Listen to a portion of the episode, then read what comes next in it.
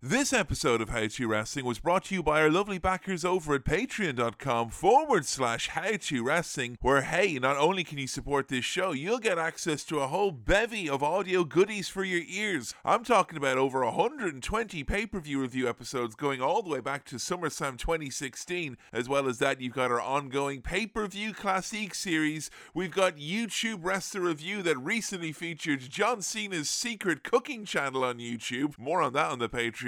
As well as that, we're reviewing all of Total Divas, and you can expect at least two to three new pieces of content each and every month. That is available for all backers at our Patreon page, patreon.com forward slash how to wrestling. You can join for as little as $5 a month, get immediate access to that entire back catalogue, and you can drop out whenever you like. There's a load of fabulous content on there. We love bringing it to you each and every month. You can even sponsor an episode. Details of that are available on said Patreon page. But for now, enough clowning around. It's time for the serious business of clowning around. It's time for How to Doink.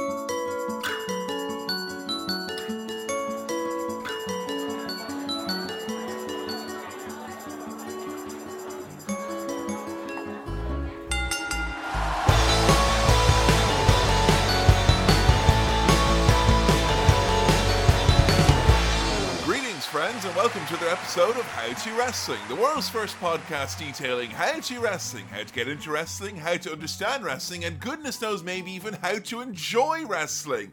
Hello, everyone, once again, it's me, your old pal, Captain Kefin, joined us as I am always in this look back and deep dive in some of wrestling's most intriguing characters by the ever intrigued Jo Graham. Hello. How are you doing today, Jo? Oh, I'm ever so intrigued. Yeah, I think you're excited. Is that safe to say? Yeah, I'm really excited. Today's topic, we're talking about wrestling's foremost clown, the clown prince of the World Wrestling Federation and most of the indie scene throughout the Midwest and the South of America.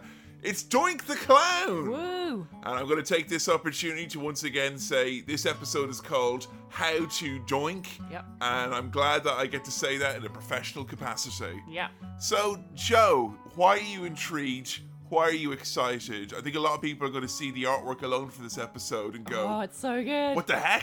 Who who is this character? Why is this worthy of a deep dive? And what has got you so excited here today? Well, I have always liked in wrestling the kind of the silly, cartoony side of things, which I feel has historically maybe gone unappreciated by wrestling fans, That's fair to say. especially ones kind of our age who would have grown up maybe seeing the cartoony stuff as the, a young kid Yeah. and then but growing up through a more edgy time which mean, I, yeah. Hmm. I like the edgy times as well they they have their merits but I do feel people are really hard on like the time of wrestlers with jobs like and also I think a lot of wrestlers are really down on that time Yeah. of being like if you watch any shoot interviews they're always like oh yeah back then when we all the wrestlers had jobs it was shit and it's like but that was when like Mr. Perfect and Bret Hart and like Big Boss Man like there's so many good wrestlers in that time period I mean, it's even Repo Man. Like he was a wrestler with a job, and he was pretty great. Dusty Rhodes. I think his time when he had a job was fantastic. He had many jobs. Factotum So Dusty Rhodes. many jobs, and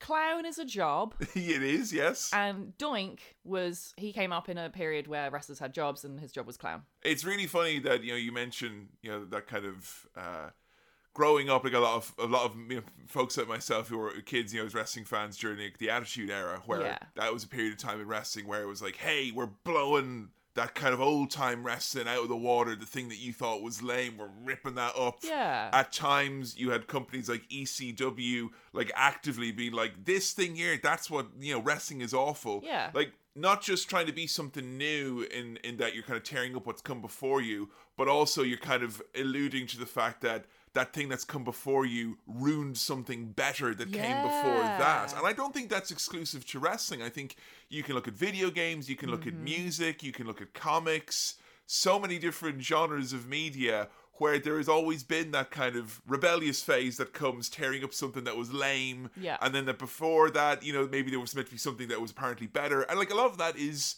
nostalgia. I think. I think a lot of it is marketing. Yeah, And, You know, definitely. it always makes me think of that Nathan for You episode where he markets a toy for children, and he does it by bringing out these other toys, and he's like, "These are for babies, and only babies like this." And it's just like a normal kid's toy, but he's like, "No, you don't want that. It's for babies. You want this. This is for cool kids and grown-ups." But I just kind of think, you know, you- you're we've obviously been very kind of reductive and broad strokes here. But you know, if you take say music and it's like you know grunge movement and stuff like that that happened in the '90s, and that was meant to be kind of a response to the over-the-top theatrics of glam rock and you know the the, the codpiece heavy over-the-top spandex rock and roll that was happening in the mid to late 80s and that was maybe something that made people go oh what came before that was more gritty and real in the mm. 60s and 70s that was great. So when i say like nostalgia i feel like nostalgia is a tool that's always used by marketers. Yes. you're, you're right to point out.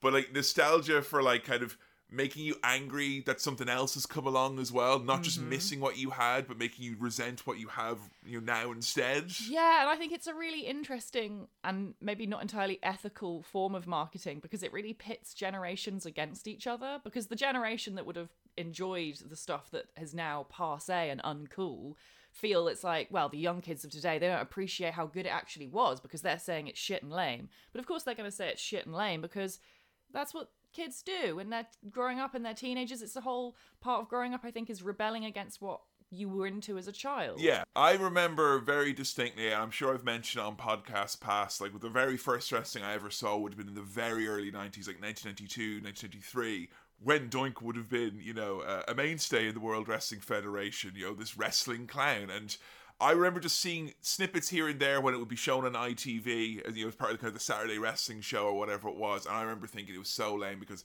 my brother and you know his friends and my parents were like, "It's fake, it's terrible, it's awful. Don't watch that shite. It's so." And I was like, "Yeah, it is. It's awful, isn't it?" Yeah. I was like five or six, and then like. I was very slow to come into wrestling then in the late 90s, you know, 98 or whenever I started watching. I was very much the arms folded, like, oh, is this this thing with like the guy who puts people in body bags and the, the witch doctor? And, you know, I, I was very much geared to hate it, because you were literally told to by people older than you. including the actual wrestling show that I was watching. Because I'll tell you, Jo, my earliest experience of Doink the Clown, which I knew just solely as like a bad thing in wrestling, because my earliest memories of that were I remember in like the year 2000 when like Vince McMahon was in a feud with The Rock and Vince did this big promo about how The Rock never would have been anything without Vince McMahon because Vince McMahon makes people superstars. He's like, but you know, I, I let you be The Rock. I could have decided to make you Doink the Clown. And everyone's like, ah! and I'd be turning to my brother and go, what's that? And like, it's the worst thing ever. That's what it is.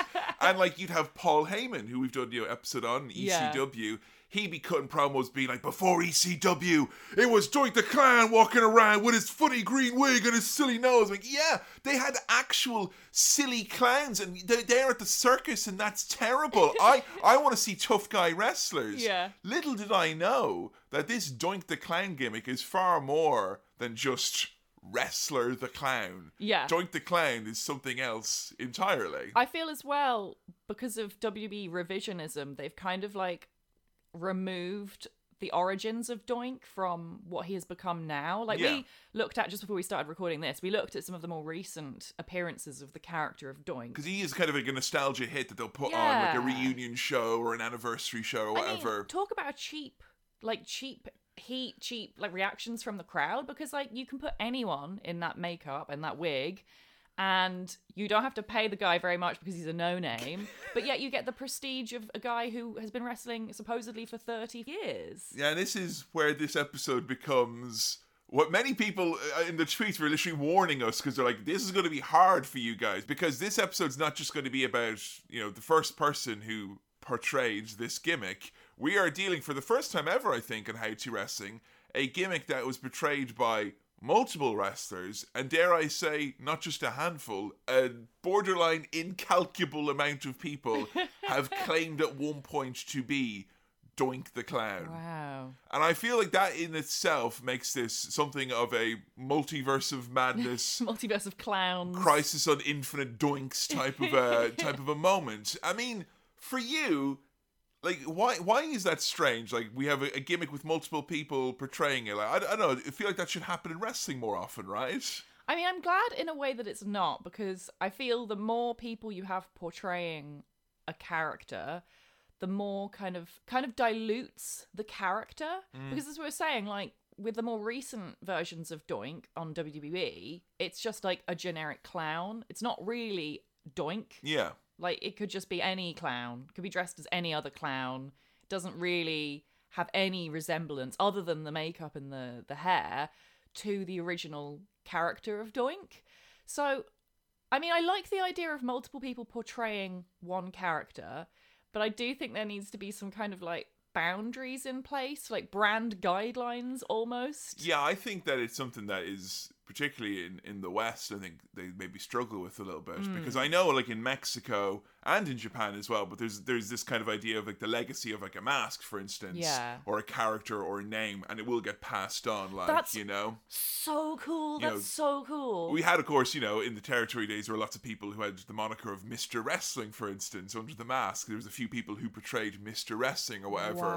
But like, I was trying to look back in our previous episodes of How To and trying to find like, hey, are there other wrestlers where it's like the gimmick has tried to be like portrayed by someone else? But that's it. You can only do it if you're wearing a mask or wearing very heavy makeup, because otherwise it's just like, well, you're going to get a look-alike. It's not going to work. Or maybe like sometimes if there's like a lineage aspect to it as well. Maybe if someone's son is like guess. if Dominik Mysterio at one point didn't get in with the wrong crowd, maybe he was going to become Rey Mysterio Junior Junior, like yeah, you know. I don't know. But do you remember a previous episode where we did actually? There's two episodes I think where we had a gimmick that was tried to then be portrayed by someone else. The I don't idea. know about episodes, but I know Sin Cara has been played by two different guys, I think at least two. at least two. But yeah, he wears a mask.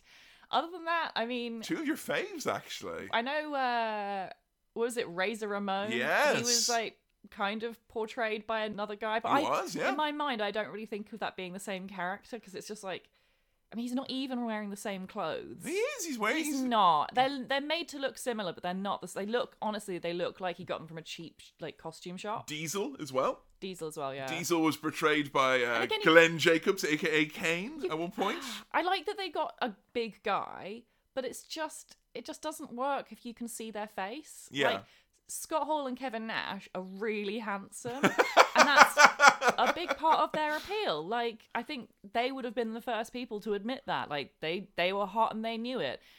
Glenn K. Glenn. Too much gin Too in this house. gin. Glenn Jacobs, he has skills in ring, but he's not a particularly handsome fella. And I feel you can't get him playing someone like Kevin Nash and expect the fans to be like, "Woo, yeah, we love big sexy." Yeah, I, d- I don't think that wrestling audiences, generally speaking, are open to the idea No. of that. I mean, in the Ultimate Warrior episode that we did, and this is something that plagued The Undertaker during uh, the, the early 90s as well, but like ongoing theories that they had been replaced, like Paul McCartney's Yeah. conspiracy in the Beatles, where like someone loses a couple of pounds of muscle mass and suddenly there's a groundswell of people who think that it's a it's a faker in the midst. I mean, I could totally see in another universe if WCW won the wars and Sting got injured, like in a career-ending way, them carrying on the character kind of with a different wrestler. yeah. Because I feel he's kind of an icon that is worth so much money. the face paint alone, The right? face, and he wears face paint exactly, so you could kind of just get someone else to. And he doesn't. It's not like Sting is known for a particular thing he does. It's kind of like more a vibe. He does a bit of this, does a bit of that. Does it, this is exactly. It's kind of undefinable. So I feel that would be a more easy gimmick to copy, but you can't do it now, obviously. well, look, here, here's the thing, right? Doink the Clown, we've skirted around the issue. We said that he's not just a clown. So if we're describing the character of Doink the Clown, Jo, you've watched so much clown shit in the last few days. Yeah, I hate clowns. Bo- really? Fucking hate clowns. That's why I love Doink so much. Okay, well, tell me what is what is Doink the Clown in its essence? Like, what is the the the character of Doink? Well, there's the character of Doink, and there's what I perceive to be the character of Doink. In my mind, because I hate clowns, I don't think you can have a face clown. I'd like a good guy clown. I think hmm. they are always evil. So to me, Doink the clown is an evil clown. Oh, now, why don't you like clowns? I've heard something like I've random statistics. I've heard like one in two people like find clowns creepy. They are all creepy. You know, I, I personally don't like. What? I don't find them creepy. What do you find them like nice? No, I find them kind of silly, you know. Uh, you know, obviously, as a as a modern man, I see someone like the Joker, and I obviously want to uh, portray that strength as a high value individual. Uh, you know, uh, I find that's why I break my foot every time I get upset. You know, and Yeah. kick the trash cans. Healthy. But no, I mean, I I've never like I've never gotten the heebie-jeebies from a clown. Probably other than Doink, who has a few times in this episode's research made me go. The only thing I can think is that growing up, we had a copy of It in our house. Aha! And it never really bothered me. Like I always thought it was creepy, but like I didn't really get scared of it. And then one time a family friend came over to stay at our house and she was like I was like 6 or 7 and she was like 12 or 13 and she saw the cover of the book and immediately demanded to be taken home. And this was like Oh, sorry, just the book, not even the not even the video. The book. No, no, I've never seen the video. Okay. But she, it was in the middle of the night. She demanded to be taken home. So we had to call up her parents and be like, "Sorry, you got to come pick her up." This is a was, scary like, book. Six or seven years older than me. So I think just the presence of that book in my house Gave clowns gave power. like a no, not like because I'm not. I haven't got a phobia of clowns. Yeah. I'm not like I don't see a clown and I like have panic attacks. and I there just, are people who definitely do Oh, no. have a phobia. Yes, absolutely. Yeah. And I can totally see why. Like, I haven't seen it, but I, I know it's supposed to be fucking horrible and scary. And I think, yeah, if you see that from a young age, it would implant in deep in your brain.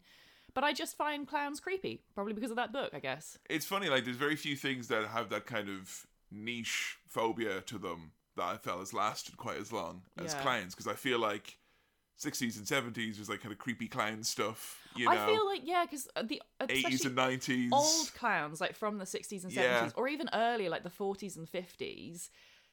You think of them like traveling with the carnival, and they're kind of dirty. Yeah, there is always They, that kind like- of vibe. Yeah, Yeah, they're traveling a lot, so they're like they're kind of rough and rugged. I mean, that's the original. The character of the Joker was originally kind of based off of some like black and white movies where there was Right, kind of you know creepy ass clowns and that's it and like stuff. back then people who lived as clown lived as clowns people who worked as clowns were tough because it's a really hard way of Yeah, life yeah. you have to be tough to like travel in Travel a and carnival performer. and be a performer and stuff Yeah. like that and some of them were a bit seedy And so not not yeah. not entirely removed from the world of wrestling in some respects. definitely But like I feel like you know we, that's some historical creepiness there. But like I think into the most recent you know ten or twenty years, when I was teaching in school, Hmm. kids were absolute like I would say eighty five percent of the kids were terrified of clowns. well there was a big resurgence of clowns Because they go on time? Snapchat and TikTok and they'd see all these scare stories being sent around by older Yeah. kids, being like, "Oh, there's a van of clowns going around Yeah. slitting young boys' throats, so don't There go out tonight. Don't go out for Halloween." there was a weird trend i don't know what it was for probably just for facebook or something was the people rando clowns showing up, wasn't it? Yeah. Yeah. people showing up dressed as clowns in the middle of the night with like knives and chainsaws and stuff and just standing there. Yeah. And I think at the time people thought it was like marketing for it because that was being remade. But Uh, this this was before then, yeah. Yeah. I, I remember it was the type of thing that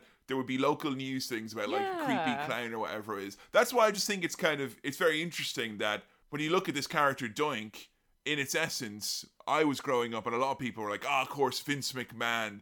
It's a bloody circus over there anyway. Of course, he's just got a silly clown going around going do do do do and throwing pies at people. And the reality is, is that Vince McMahon yes, he's a uh, the type of person who's going to give you family friendly, very broad entertainment in the '90s. But he's also very interested in what makes people tick. This clown was always envisioned to be a scary clown. yeah, and like not just like oh he stands there with a knife. This is like I don't know, like psychological. Yeah, not not like murder Ugh. clown, not like bleh, like it's it's it's a homicidal maniac, but he happens to be a Yeah. clown. It's like no, here's a guy who's going to come out and do jokes and tricks and pranks. But he's sinister. yeah, and he's going to make kids cry. It's not like he does anything evil.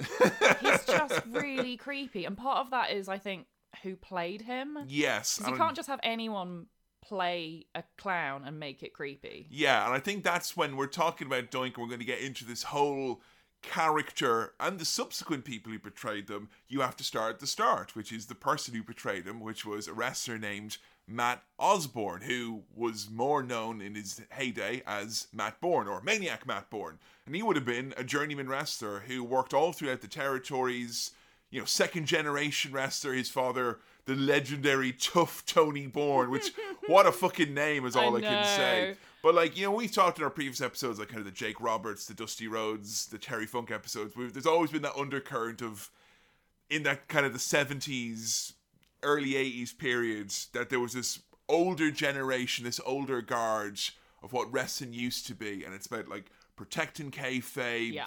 being a legitimate tough guy. Yeah. And many people might be shocked to know that the guy who was portraying this very over the top, extremely WWF clown gimmick was from that old stock, that Yeah. proper old time toughness is best Yeah. wrestling breed. the time when bleeding was like just a mainstay in most matches like and you have the little old ladies in the front row and they're like they've got a gun in their pocket and they're like yeah kill him fucking kill him yeah I mean, this is, comes from the generation where if you were a wrestler and you were in the bar and a guy came up and is like, oh, I hear that wrestling stuff is phony. you break a bottle over his neck and kill him yeah, you have to like you have to get in into the mix, into Yeah. the fray. You know, you have to protect the business and protect yourself. What I always find really interesting is that the people who seem to be the greatest perpetrators of this were the guys in that era who were second generation wrestlers themselves. Yeah, I think partly that's because I mean it's not as well known these days, but that earlier generation, the, the fathers of the second generation wrestlers, were fucking scary in their own rights. Like, Oh, yeah. if you hear any stories from that era, from like Tough Tony and stuff. That is the era where they're all like carrying guns all the time. They're constantly like starting bar fights, like just like criminals, all of them. It's proper shady. I mean, I, I think back to our Terry Funk episode and his dad having to break the leg of a mafia enforcer who was sent to break up their show. Like, you know, the, the, that kind of you, you hear about the smoky arenas and the the cigar chomping uh, uh, mainstays who would who would show up and like this is you know an era before that. I always thought that in the seventies and the eighties, the likes of Matt Bourne and you know Jake the Snake, who would have been second generation. They were trying to kind of carry on the legacy. It's a little bit of a kind of a hey, look, da, look, look, I'm doing just like you want. I'm making sure business is staying tough even when it's changing. And you can only imagine what it was like growing up in that world at that time because, like, it can't have been easy. I mean, you know, when Stu Hart is considered a better example for his kids in that time, you know, but you had the people where it's like, hey, my neck is broken. I got to work the kids, work work the wife, make sure they don't know that I'm actually, you know, just taking a couple of weeks off But or whatever. On top of that, these people, these men, often, you know, they had like CTE and stuff like that, like long term brain conditions that they didn't know about because of the style of wrestling at the time. There's this horrible moment in the Dark Side of the Ring where they interview one of his ex wives about his upbringing, and it's revealed that his mum and dad they divorced Oh, God, when he was this. really young and on the day of the divorce his mum said i don't want that little bastard and then he never saw her again and so he sent off to live with Tough Tony Tough Bourne. Tony Bourne, yeah. And again, you can see, wow, the wrestlers who are most dedicated to the cause and the, you know, the business, in inverted commas, and protecting that at all costs, they're generally the people who have literally been thrown in, Yeah. into circumstances where this wrestling business is all they have. Because how can you get through to your father? It's through this wrestling business. but also like a professional wrestler as a single parent is probably not the best person to raise a child like Jesus the Christ. lifestyle alone No. isn't really conducive to that environment for a child. Mm. It must have been so to, to hear that from your mother and then to be raised in that environment with no other support and no other parental figure must have been earth shattering for him. I know. I feel like you write a psychology book at this point because Yeah. Mm-hmm. we've we've come across this so many times in in how to, and it it's it's not just men. I mean, look at the last episode as well. You know, broken homes create a hole in people that can very readily be filled by wrestling. yeah. You know, and sometimes it works to their advantage because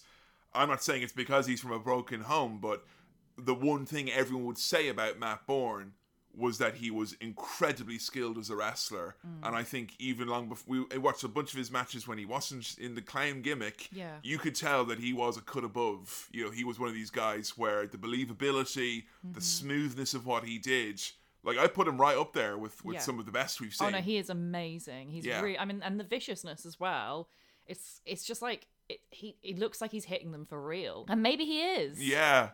I'd always heard stories that Matt Bourne had, you know, uh, had a reputation, let's just say, that, that preceded him and Mm. all that. I was quite shocked to find out just how far back his, his time went. Like, he's a guy he would have worked in Mid South, Portland, Texas, like the Carolinas. He actually was working on the first ever WrestleMania. We watched his match. It was him and Ricky. Steamboat. Yeah, that was amazing. And he was Maniac Matt Bourne back Yeah. then. So, like, this is a guy who comes from that proper, that old stock.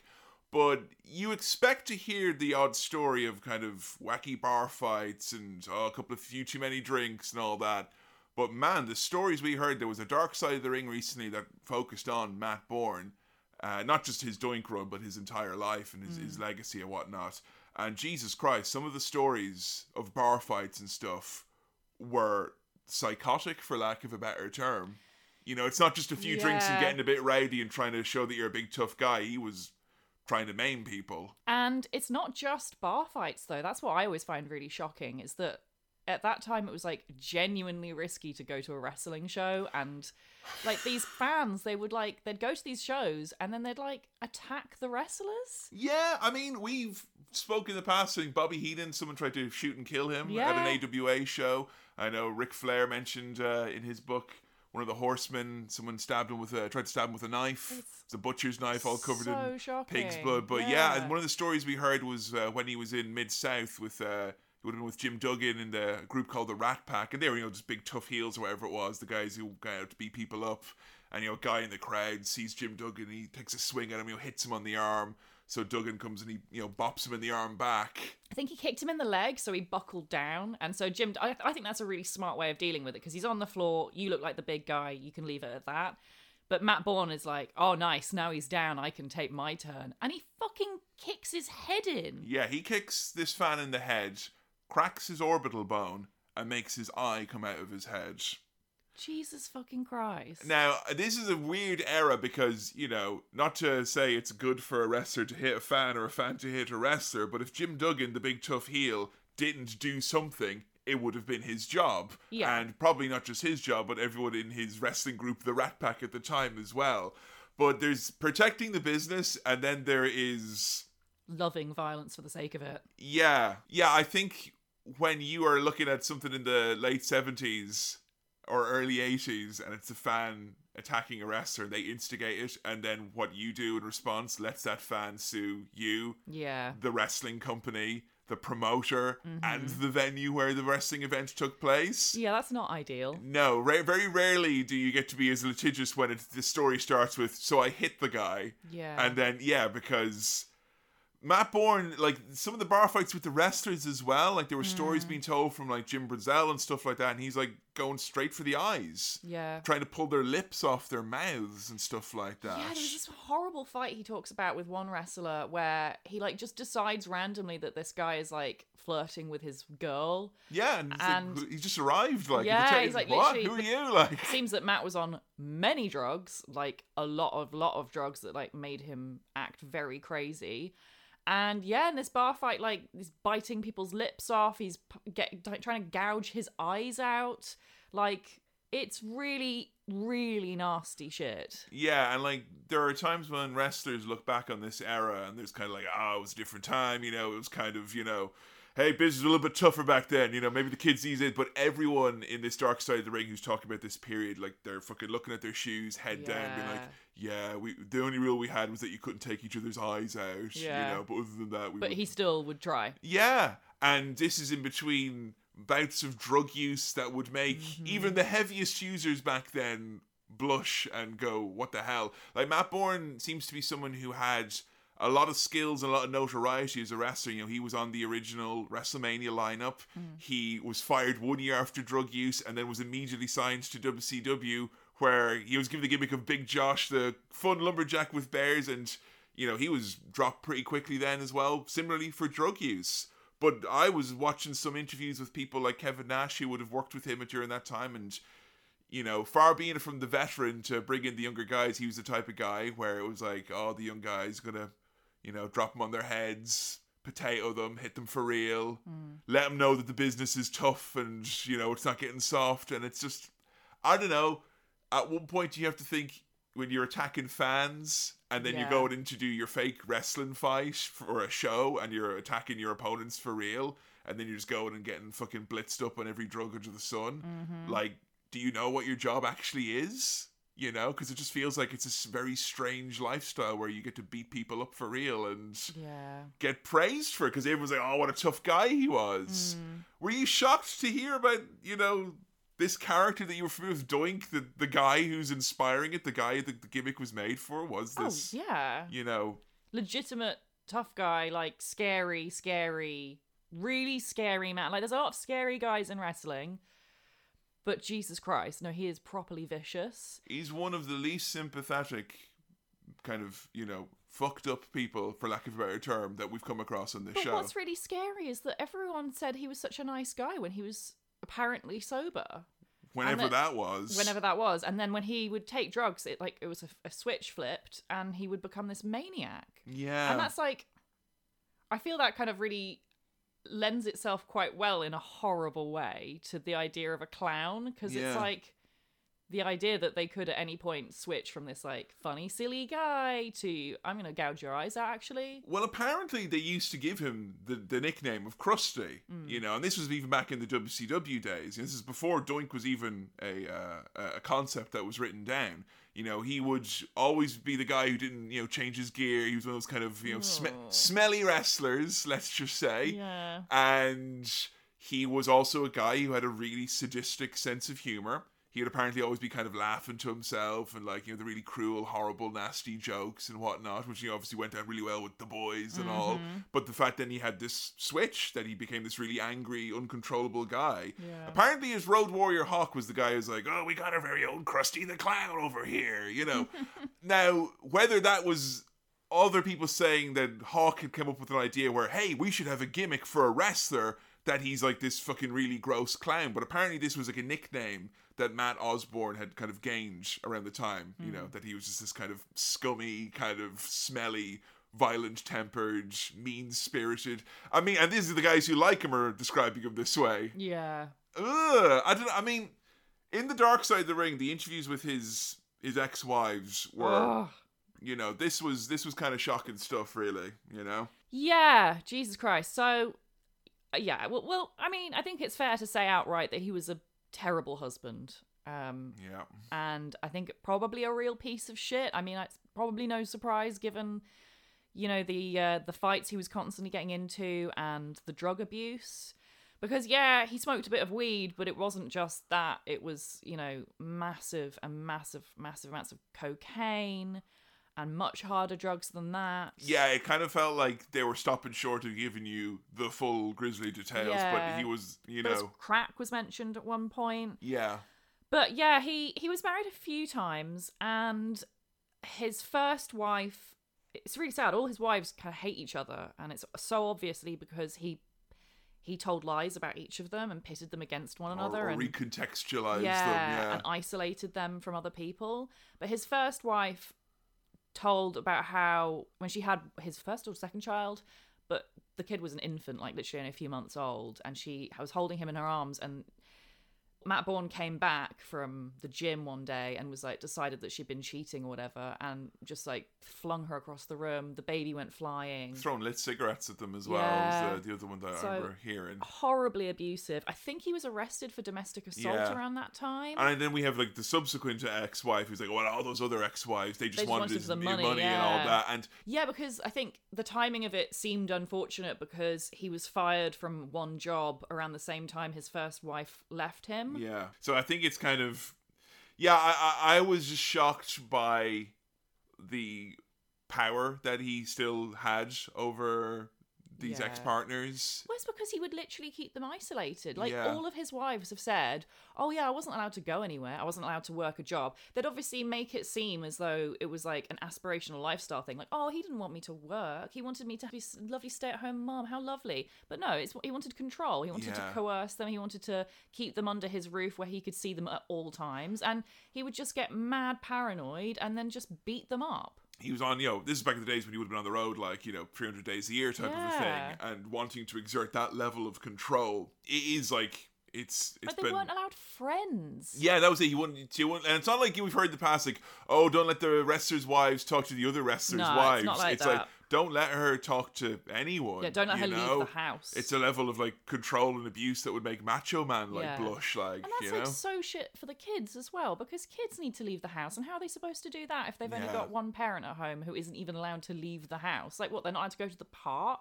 it's strange to see someone then like and i think it speaks to how desirable his skills were to various wrestling promoters that like this was none of this was like kind of a, oh, a dirty secret or anything like that this was all you know common knowledge he was you know if you're fired by vince mcmahon in 1984 you know, this is when the gym and brown paper bag days, full of steroids. Take as many as you need, lads. This is you know the days of the king size bed cocaine parties that everyone, management onwards, was taking part in. If you're too much for them in '84, Yeah. and they still bring you back afterwards, Mm-hmm. that says a lot about like you know that they wanted to have him because he had something. You know, he had these skills.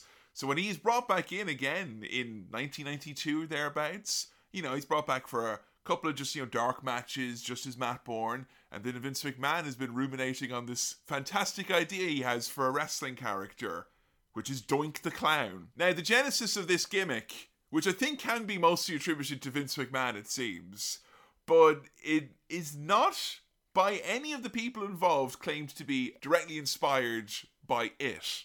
Yeah. Which uh, for me, I find like because it's like 1991, it comes out on TV. You know, as a mini series. Yeah. You know, showing it to a whole new generation, mm-hmm. and you know, you know, giving it actual visuals as opposed to just being a yeah. novel or whatever. It was a huge hit. And I, I, I, there was a part of me where I was like, how dare you WWE lie? Like have people like Bruce Pritchard or whatever be like, oh yeah, I wasn't inspired by it, but like they don't even like that conversation never even happens. Pritchard, who would have been Vince's you know right hand man at the time in creative, he claims that the inspiration was that movie in the eighties, Killer Clowns from Outer Space. Which, you know, given how out of touch they always are, Yeah. the fact that they are a cultural touchstone would have been six years out of date at that point and Yeah. not the hot thing that was on TV at the time. I kind of buy it actually. Yeah, I kind of buy that. You know, so the gimmick is presented as being a clown, but Vince McMahon realizes that some people love clowns, but some people hate clowns. And what if we had a clown who, instead of making children laugh and smile, he makes them cry. and every time Doink comes out in his original appearances, Vince man is like, Doink the clown, ladies and gentlemen, who does not want to make children laugh and smile. No, he wants to make them cry. Why does that get you? Why would you want to do that? like this is something that Vince clearly thinks is going to resonate with people, hmm. and I think it does. Oh yeah, no, it does. It's proper scary. You know, when you see Doink come out in all of his early appearances, the shots of the audience, it's sad kids. Yeah, they And really focus on all the crying children. And like this is during an era like 90, 92, 93 where it's like business is going down. Yeah. These houses are small. There's carpet in the ramp when you're coming out, and you want to show me the dozen kids that you have in the audience, and they're like, "Uh, "No, we don't have Hulk Hogan anymore." But we've got this clown that'll make your kid cry. Come on down to the wrestling He show. gouged out someone's eye. Yeah, and you, you could go for your lips next. Yeah. Imagine that. It's so funny because you think of this period as like, you know, you mentioned like every, all the wrestlers be like, I'm the carpenter, I'm the butcher, I'm the candlestick maker, I'm the clown that's going to make your child have nightmares. Yeah. it's so it's so Vince McMahon where he'd be like, oh, family friendly show. What if we give the kids debilitating nightmares? Well, it's interesting because the clown, as we were saying, he's not. It's not. Yeah, it is family friendly. It's it's cleverly done. Like it's not like he comes out with a weapon and covered in blood. Like Yeah. all he's doing is spraying water in people's faces from his little angry clown pin and throwing pies at people. It's just the way he does it. And the people he does it to. yeah. You know? And the faces Matt Borne pulls, and his eyes, his dead, soulless eyes. I think what exemplifies it so perfectly, and I always will will say this man has created such huge aspects of wrestling characters, and will never get enough flowers. It's Jim Johnston yes. who made the theme song. Oh my song. god, the music! Because yeah, you mentioned the facial expressions, but I think it's summed up so perfectly with this music that goes like did did did did did did. Yeah. this horrible like it, if you made a nightmare into a soundtrack, Yeah, it would sound like this. it would this, and if there are clowns in that nightmare, Yeah. doubly so.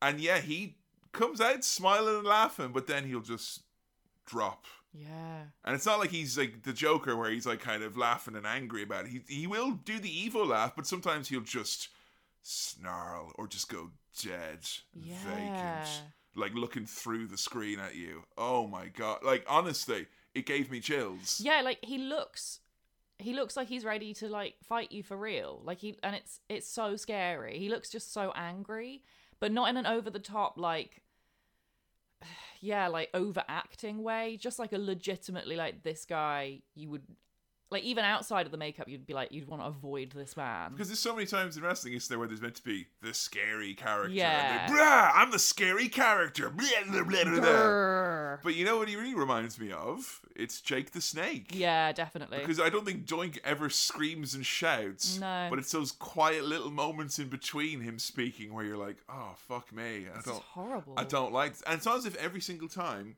he'll do that. Sometimes he'll just do a promo and he'll be laughing. And, And he's got to have a sense of humor. makes it even scarier because it's so unhinged. Yeah. And it's so unpredictable. I think unpredictable men is like a psychological thing. We're all like kind of as animals like trained to be like hair on edge, like spine tingly, like stay away from that unpredictable person. there is a great creepiness for me as well in the fact that we never get to a point ever in the history of this character in kayfabe where he's explained. You know, because he gives he gives you these looks sometimes, and the thing about Doink is that he's wearing this really like genuinely extremely tacky outfit, like the cheapest, It's shittiest so well wig. Like, this yeah. print on bodysuit, and like mm-hmm. Matt Borne, you know. You could look at any hundred pictures of him. He looks different a hundred different ways. Like his weight changes, his body changes, his face, yeah, his hair. even like just out of costume, like I, I don't think I could recognize him in a picture. Like he Or looks different all the time. if you picked a picture, you wouldn't be able to pick a time associated yeah, with it. no idea. But the fact that this makeup would, you know, this grease paint would just kind of slowly melt away in the match, and you'd see more of the man underneath. and the wig would start to come like lopsided. You see his hair see his coming hair out. you Yeah. Mm-hmm. know, the bodysuit unpins a few times. But the the fact that the lack of explanation, it's when you see the guy underneath and you see that when he stops laughing, you're like, why is this guy a clown? yeah. why is he doing this you know and and you never get the answer it's it feels like you could have done that sit down interview that you had with like mankind and Jim Ross Yeah. about why are you doing the clown he's like oh, I just want to make people laugh you know it's some real you know there's some weird tragic fucked up story in there Yes. that could probably never be as tragic and fucked up as the real life story of Matt Yeah. Borne you know It's interesting though that you say about mankind and how it reminds you of that though, because in the Dark Side of the Ring, Mick Foley is interviewed and he says that Matt Borne as a wrestler was a massive inspiration for the Yeah. character of mankind. I think he, the fact that how Doink wrestles Oh god. is you know we watched a lot and a lot of the early appearances of Doink are these kind of squash matches and stuff like that. And if I'm expecting a wrestling clown, even an, an evil wrestling clown to come out, I'm expecting that he's going to like you know pull tricks on you, do silly you know ch- cheating tactics or whatever it is. But that's not how Doink wrestles. No, he wrestled well because he's a proper. And Vince is very quick to say. I think in every, Every match, match, we yeah. watched with Matt Borne, he goes at lengths to say how Doink the Clown is a fantastic wrestler. Yeah, He goes, he works the leg. He works the leg. You know, he, he hurts you. he like yeah he'll like um he'll like kick people like rough up people's hair and stuff when they're on the floor and like kick them in the head and stuff he's just like really nasty that kind of that william regal thing. I was just gonna of- say, of yeah. being it like almost like when you like wrestle your your brother Yeah, or how can or I whatever hurt like you, yeah how can you i know? hurt you And the great f- line from Foley about that is that Doink the Clown would hurt you not because he he could, it's because he wanted to. Yeah. You know, he would do these cruel things in the match. And I think that that is such a weird again, like WWE, if they're gonna ever mention Doink the Clown ever again, it's like, oh, he loves to have fun, King. It's not like, oh, he's actually this weird psychological uh, you know, force who is gonna break you down with technical wrestling holds yeah you know, and then put you in his weird ass submission hold, the stump puller, where he pulls your leg and Stump pulls it into your fucking face, like, Oh. you know that. And it's not to say though that that's all it is, because you know you could just go, hey, it's he's the clown, but he actually is a serious wrestler. Yeah. Doink has no shortage of gimmicks, let's just say. I Oh, think yeah. every time we saw him, he came out with something new. Mm-hmm. Like one time we, we watched a match and he came out and he had a box. Yeah. A present in the box. And, and like everyone in the crowd like, oh no, what's in the box? It was great because we had Elvis on commentary, and this Elvis's gimmick was that he was fat and loved burgers. So when Doink brings out the box, Elvis is like, "Oh, I hope there's food inside," and sure enough, there's like a banana cream pie, and uh, he gives him a little banana cream pie which he happily eats, and then he's got a bigger one that he shoves in his face, and so it's like sets up as like, "Oh yeah, he's you know he maybe he's just like a normal clown. He just cream pies people."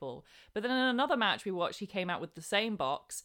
And this time it was against Kamala, and Kamala was like, "Oh, a present for me! Yay! Maybe I get a banana cream pie." And inside the box was nothing.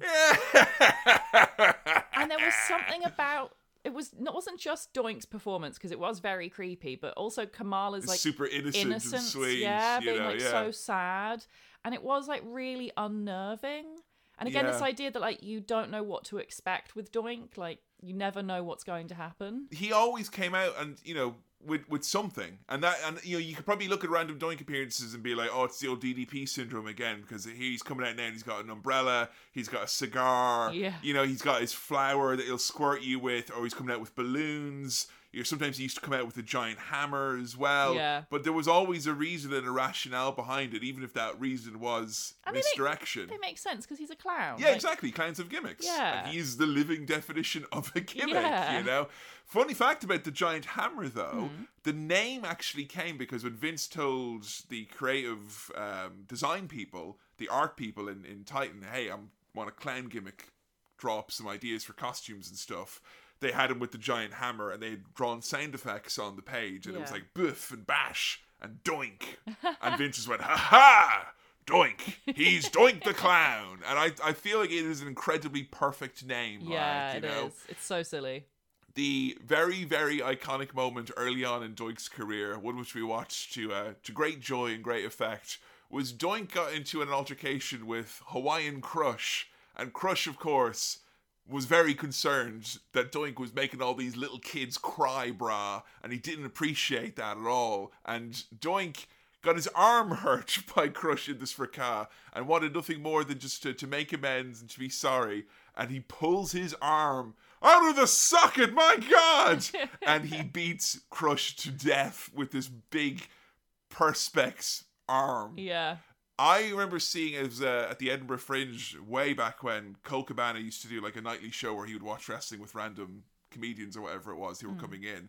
And Hannibal Buress was there the night that I came, and it was before he was like super big. It was you know before he before he outed Bill Cosby. Yeah. Let's just say.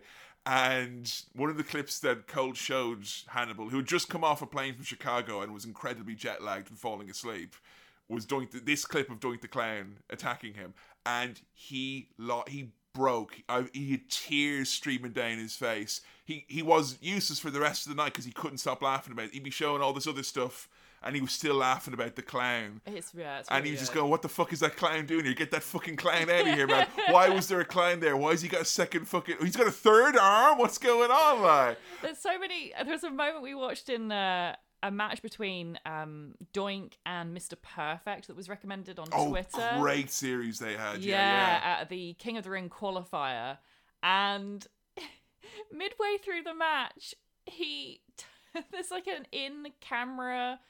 Like you know how they normally do it for advertising spots. Picture like, in picture. Picture in picture, yeah. Yeah. They do that, except the picture in picture is Doink. It's meant to be they're like, oh, we're going to talk with Crush now. Yeah. And that comes a little picture in picture, and there's no one there. Yeah. And then Doink. Then it's Doink. Boink. And they're like, what the hell? It's Doink. How is he doing this? And then he turns the camera and goes, it's an illusion. And then just goes. and that's it. And they don't do anything again. I love that. It was very Tim and Eric. Yeah, very surreal, you know, and that takes us to uh, Doink's first WrestleMania appearance, taking on his arch rival Hawaiian Crush at WrestleMania 9. And I was very excited for this because WrestleMania 9, I think we last looked at this one for the Rikishi episode where we had the Head hmm. Shrinkers versus the Steiners. But I feel every time we go by WrestleMania 9, your eyes just light up when you see this venue. Why is it about WrestleMania 9 that speaks to you? It's got a really strong gimmick. It's the Coliseum. Everyone's dressed up as like Julius Caesar or like Greeks or whatever. I the know, world's largest toga party. Yeah. Except if you're Macho Man who doesn't have to wear a toga. Doesn't have to wear a toga for some reason. And it's just like everything. There's so much detail and love has been put into the set design. Yeah. Like they start off this match showing that Doink has desecrated Julius Caesar, and there's this like really ornate, like uh, like marble looking statue of Julius Caesar, and Doink's like put clown makeup on him really badly. Yeah, he's it just looks drawn really, all over it. Like. looks really creepy. It's funny because you know he was asked in interviews, Matt Borne, that we watched. You know, hey, what what was your inspiration? Like, what did you watch to kind of get into this character? And he's like, I just watched a load of old '60s Batman, like Cesar Yeah, Cesar I- Romero. Definitely see that. You know, but the, the Cesar Romero, like he did have that kind of sinister, creepy vibe. He was Yeah. very kind of hoo hoo hoo. But with the whole like, yeah, drawing that up and like me and Gene Okerlund be like, Joker, what are you doing here? Batman says that you're not allowed to mess around with the bust of Julius Caesar. Only Mean Gene can put over a clown fucking up a rented statue Yeah. as being like. Just and he's dressed up as like you know as, as a Roman emperor. I Mean Gene's like this is a very dark day for the World Wrestling Federation, ladies and gentlemen. I apologize. Those of you tuning in to see the statue of Julius Caesar, no doubt heartbroken at what you see before you today. Man Doink can cut a promo. Oh wow, he's so good. Ugh, always giggling to himself. He's got a horrible voice as well, does Matt Borne. It's kind of broken like this. Yeah. It just, but it can sometimes go down be Yeah, very Jake. Roberts. Yeah, he, he has a great like command of his own of his own Mm. range, I think, you know, in terms of what his voice can do.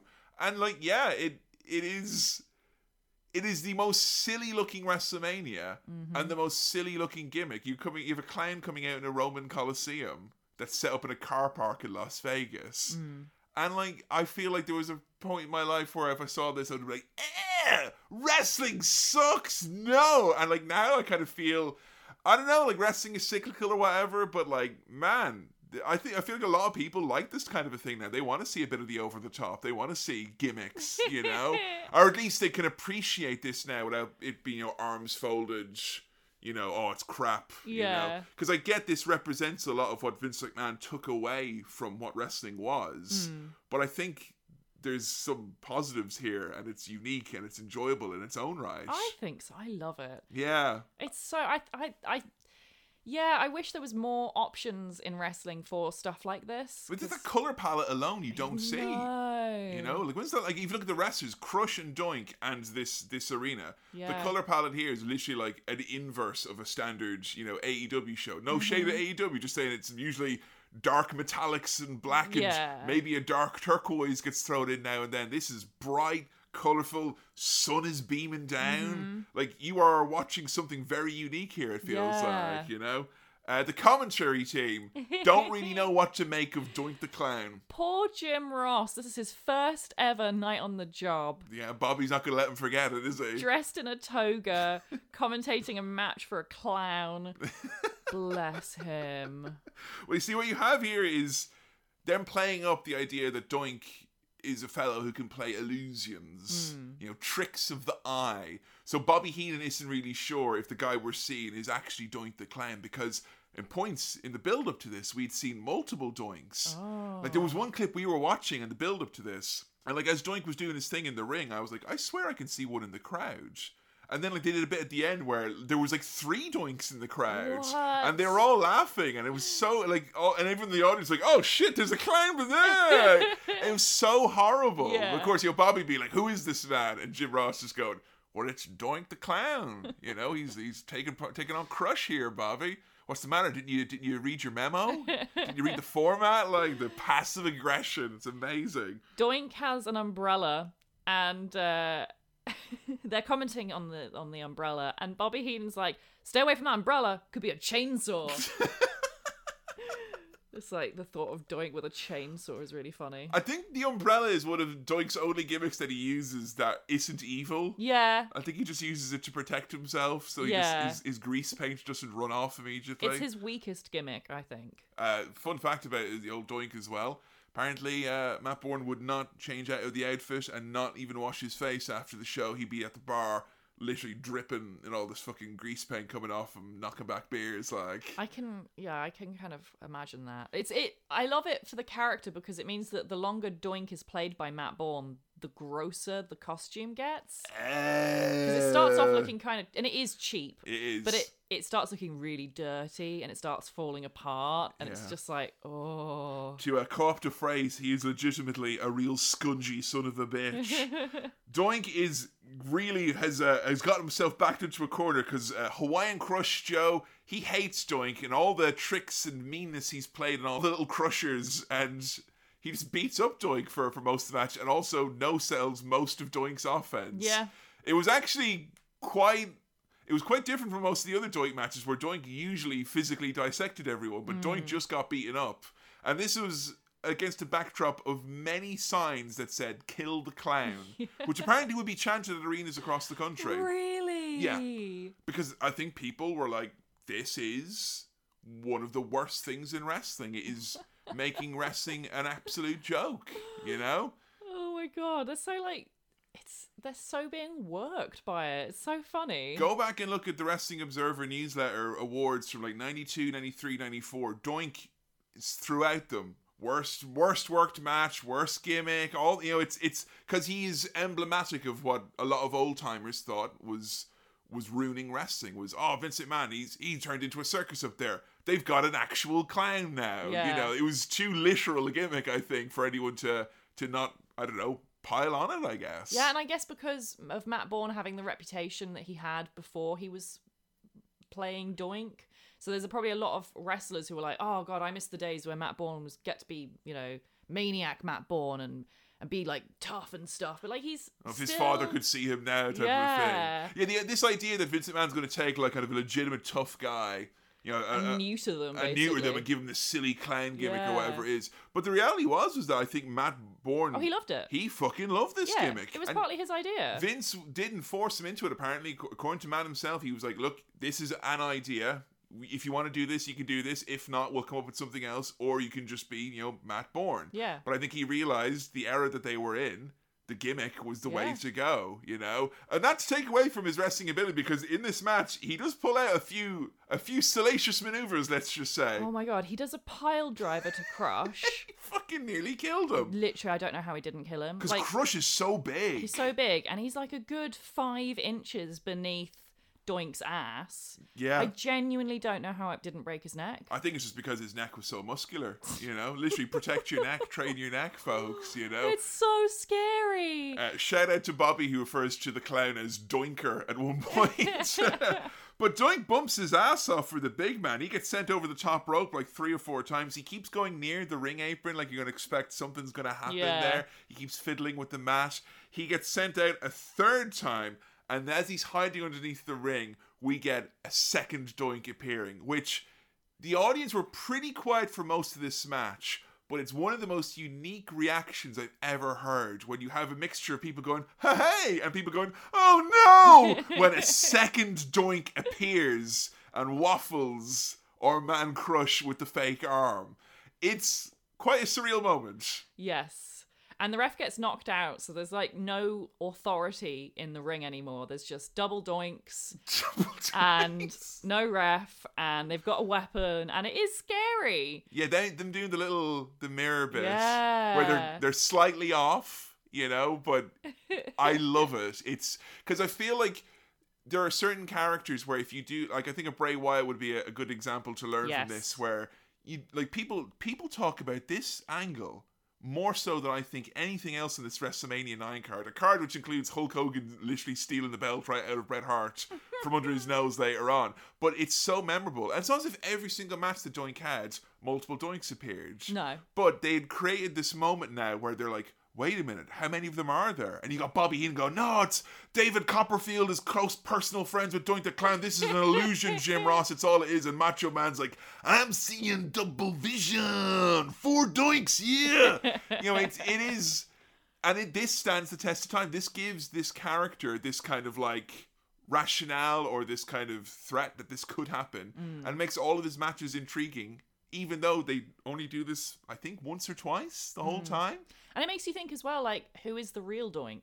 Yes, and I don't know how much they were banking on that right now. Yeah. Because if I was someone like Matt Borne and I'd been given a kick-ass gimmick, the type of gimmick that you know Colt used to say, this is the type of one where you could be doing this in the you know in the in the armory shows Mm-hmm. until you're 60 years old, getting your five dollar photos with the little kids. Everyone wants to see Doink the Clown.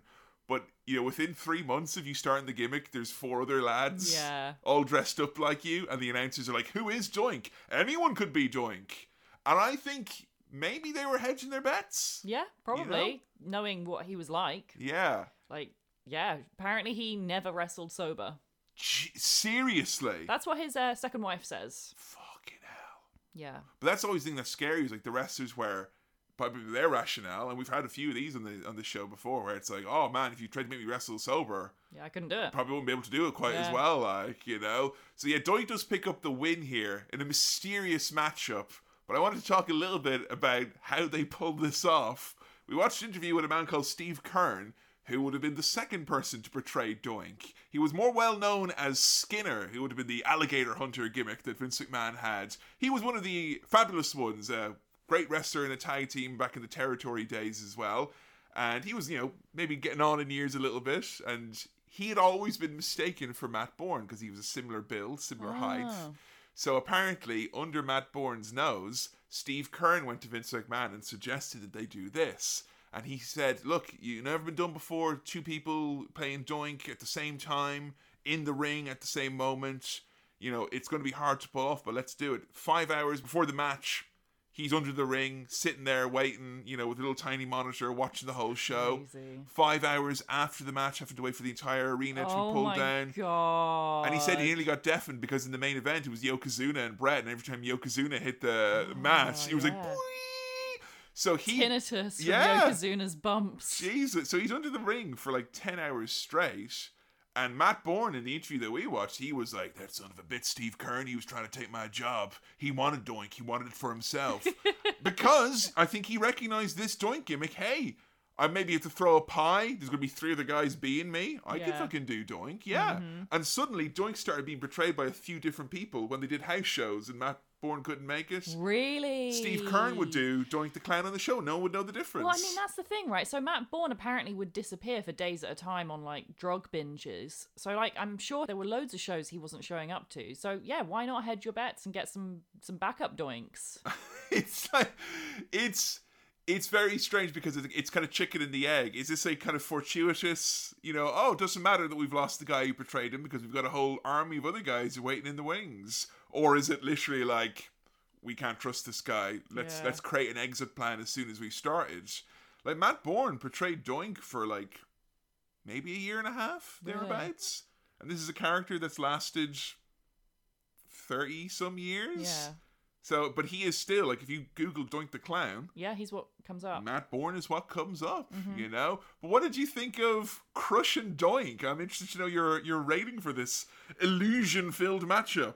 I loved aspects of this match. Like I love, as I said, the the Colosseum and the the gimmick of the show, and I love it being outside because you get to see like there's a moment where Crush climbs onto the top rope and you see the wind blowing through his hair, and it's so dramatic. Yeah, great Like, camera work in there. Really thought, good camera yeah. work, and it makes me think like, yeah, they should actually have fans set up at like pay per views to like make it run through the wrestler's hair and Heck stuff, make it look really cinematic like Yeah, that. yeah, that would be so cool. And also, it would help like cool them down and stuff because it's like working out, and you, know, you have it in Ah. gyms, don't you? So, loved that. The match itself was fine. Yeah, It there wasn't as much great wrestling in this as I hoped it would be, considering Matt Borne. yeah, how- we'd seen better stuff from him. Definitely, think. yeah. Like he is a really good wrestler, both as Matt Borne and as Doink. But this match, I feel, didn't really lend to his strengths because it was mostly just him being beaten up and then him getting like a couple of moves and then the gimmick of double Doink.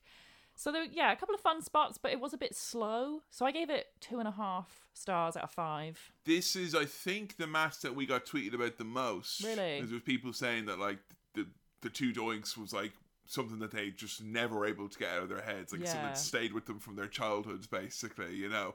But I just think there's like the, the weird little kind of wrinkle there of like Doink's most iconic moment is also like prepping the groundwork for hey, maybe Doink's not going to be around for too much Yeah. longer, you know? You know, there's something really scary though about thinking about how there was a, a doink under the ring for like ten hours. I know. It's imagine, Imagine- if you were on, like, going to get a weapon, If like you didn't know he was in there. It's like, hello. it's like, oh, I thought you were out back. I think we need a catalogue of all the wrestlers and things that are officially under the ring. Yeah. There could be a doink there. There could be a hornswoggle there. There could be all sorts underneath there. You know, cavalcade of weaponry. I feel like we couldn't talk about Doink the Clown and also Matt Borne as a wrestler without this match that was recommended to us next. We're coming to SummerSlam 1993, and Jo's fave, Bret the Hitman Hart, has meant to take on Jerry the King Lawler. But Jerry the King Lawler is in no fit way to compete because he's been involved in a 10 car pileup in the Motor City. Mm-hmm. So he's got a replacement, his official court gesture, Doink the Clown. And nothing could make Doink more cursed than officially being Burger King freak Jerry Lawler's court jester. Eh. It works so well though because Jerry Lawler as a king is such a ridiculous gimmicky character. so it only makes sense that as you say he has a court jester who is a horrible clown. evil king, evil clown, love it. Bret, is, is Bret your fave still? Is he is he still riding high as your fave? I mean, it feels he has been for a few years now. I don't think I'll ever have one fave because it really depends on my mood and Mm. like what we're talking about at the time. In ring, yeah, he's probably up there. I just something about Bret wrestling Doink is really really It's funny really to me funny, yeah. because you know. I always have this image in my head of like Bret having to wrestle so many of those like silly gimmicks over the years. Yes, he really was probably number one victim to all of those. you know, and ma- many times where he's just like, kind of like, yeah, I'm, I'm wrestling the weird guy who eats turkeys. That's what I'm doing tonight. I'm wrestling the monk, I guess. but you could tell that you know Bret doesn't think that Doink is one of those run of the mill No, gimmicks. it's Matt Borne. Yeah, and it was really funny because we watched an interview with Brad where he was asked about Doink, and he was like, "Oh, you know, a bunch of bunch of the other guys like Davy Boy, they they said I'm not going to wrestle a fucking clown." Yeah, I heard that. That apparently The refu- big. people refused to work. It was him. almost like he was a woman or something. Like I know. absolutely point blank. We're like, no, I'm not gonna, I'm not gonna wrestle a clown. Yeah, I think like in terms of people we've had there, people like I ain't wrestling him. We've had Chyna, Goldust, and Doink. Yeah. Like, and it kind of with Chyna, okay, maybe I understand. Goldust, yeah, okay. uh, no, but I, I, not say that I, I, I accept it, but I'm like, it, they are homophobic. Yeah. You don't want to wrestle them because you don't want to be seen as being gay, like, Right. or, or you're uncomfortable with it or whatever. It's like the very thing that this gimmick was meant to be parodying, you are literally in real life, Yeah. you know, taking part in. But like the clown, like what was he? You, you don't like clowns? I What- don't get whatever it. it is, it's very strange. It's so strange as well because Small mindedness. it, it feels like they're just like I don't know, like reading the dirt sheets or listening to the fans too much because like they're all wrestling like Repo Man and the Monk, as you say, like these other silly characters. They had no problem wrestling, but what the clown? Because it's like a clown, it's like therefore beneath them. Like Hey, maybe getting maybe maybe you could wrestle Mantaur. yeah, Or we could get Oz in here. I know you don't want to wrestle Doink. You're, Yeah, you're not comfortable with that, you. like you know. But yeah, I, I feel like Brad Bret and Doink. As soon as that was recommended to us, I was like, heck yeah, I'm checking this out. Like Mm-hmm. I want to see this very weird, silly gimmick, and you know, the most takes himself seriously, proper, regular, serious wrestler, Bret Hart, at a SummerSlam match. Heck yes, and. Even better still, you've got Owen and Bruce Hart in the audience, who are all, who are all pissed off at Jerry Lawler for for chickening out of his match, and they're going, "Chicken, you're a chi-. Owen Hart's going, "Chicken, ka ka ka ka ka." That is uh, some golden stuff right there. Has this guy ever seen a chicken before?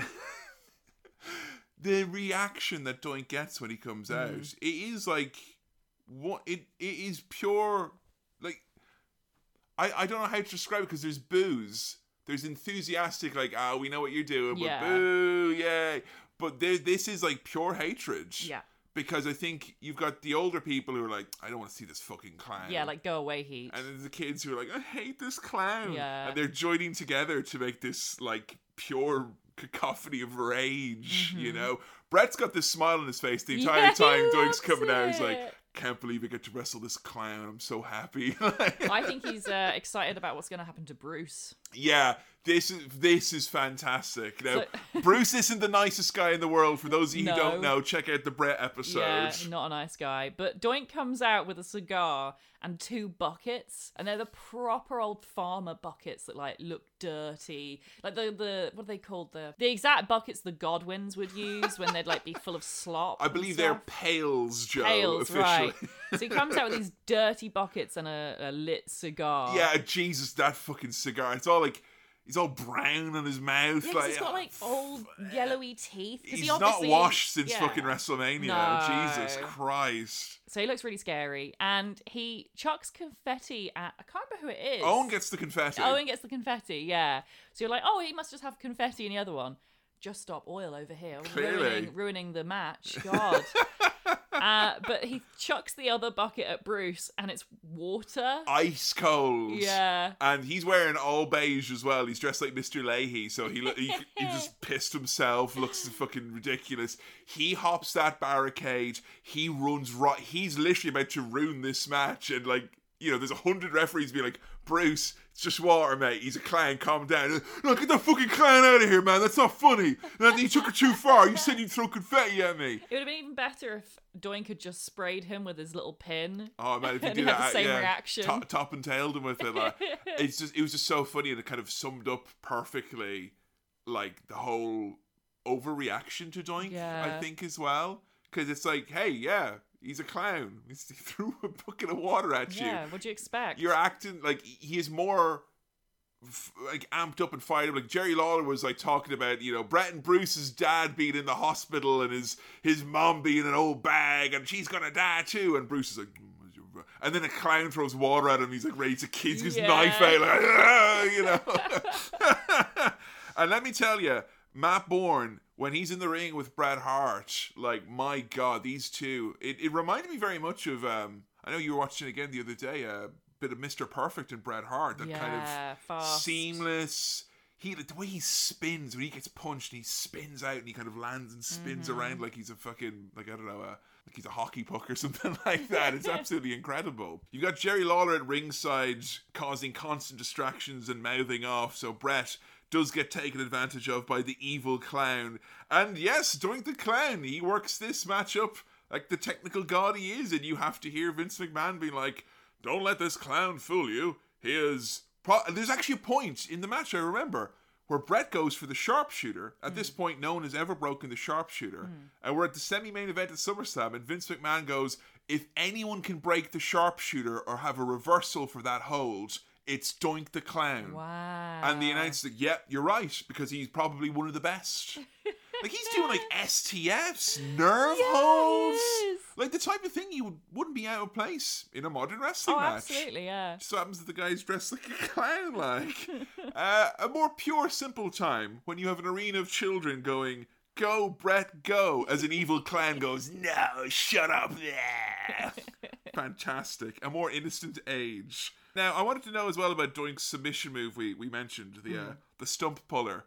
Now, oftentimes we have to ask this question on this podcast, Jo, but uh, is that a submission maneuver that you would like applied? Do you think it'd be a good stretch? Definitely. yes. What would click if I did that? Uh, I don't know. Maybe my hips. Yeah? I don't know. I'm scared of doing that one. The thing with all these submission moves is I always think I would really like them, and then you put me in them, and I'm like, no, it hurts. like I always thought the figure four leg lock would be nice, and you did it. It really hurt. Yes, because the pressure is on like not a joint, it's on a Yeah. bone. Like it's absolutely horrible. You know, imagine if I actually knew how to do it as Yeah. well. Like you know, like the Miz. And the other finisher that Doink has that he busts out in this one, which is the whoopee cushion, where he jumps off the top rope and like squats and sits down. Yeah. Jesus, Mary and Joseph, you won't be doing that too often. Your spine will come out your bloody brain. There's one moment where he does it, and like Bret kicks him or something, or He has the knees up, yeah. yeah. Um, except Doink lands on the top rope, and he he like low blows himself. Basically, lands on his balls. and uh, I love that as a clown. I think that's good.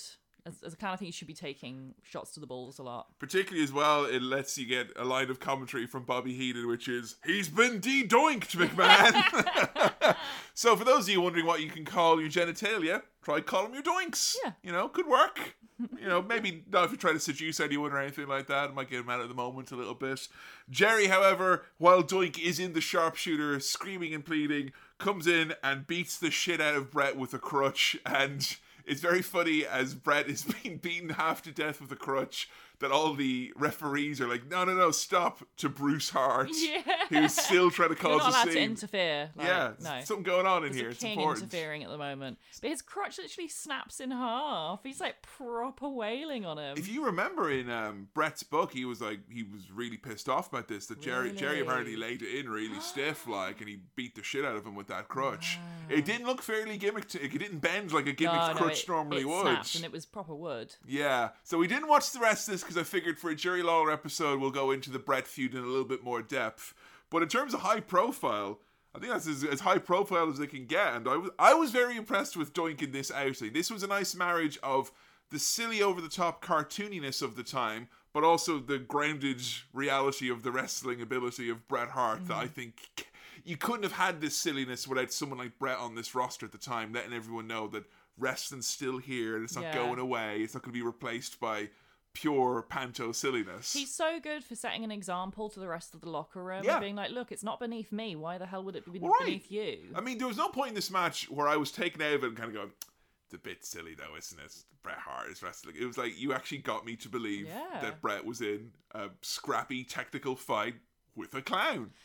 I mean, I would say that's my biggest issue with this match. I gave it three and a half stars out of five. The wrestling itself was awesome, but I want if I'm going to see a clown wrestle, I want him to do clown shit, So you want there to be gimmicks and the stuff. gimmicks. Yeah, I feel like yeah, with Doink matches with with Matt Borne, we either had the technical prowess yeah, or the gimmick. yeah. We rarely got the two The both, melded yeah. together in a match. And I that's felt like really yeah, what I want to see. Yeah. Is I wanted to see Bret try and counter double doinks or Yeah, some like- illusion or yeah, yeah. the squirty water button or a whoopee cushion, whatever, like something silly that he has to try and like seriously get out of. But we didn't get that, and once the match actually started, the the silly clown gimmicks sort of stopped. yeah. So that was a shame because yeah, I would have given it a higher score. I think if we'd had more of that, because I I just like he didn't really need to be a clown for Yeah. this. It could have just as easily been Matt Borne versus Bret. that's that's kind of interesting about it because I kind of feel like maybe this is the point where they think this heel gimmick is maybe running its course a little yeah, bit. maybe. Because I feel that they were, even though it got such heat and is clearly it's ingrained in everyone who watches it. It's their, it's it's part of their childhood bedrock, maybe or trauma, depending on your opinions about clowns.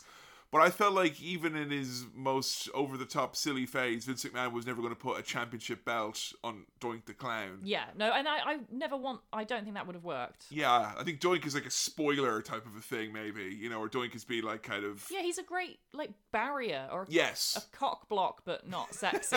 like you know what I mean? Like he he should be something for people to overcome and tear down.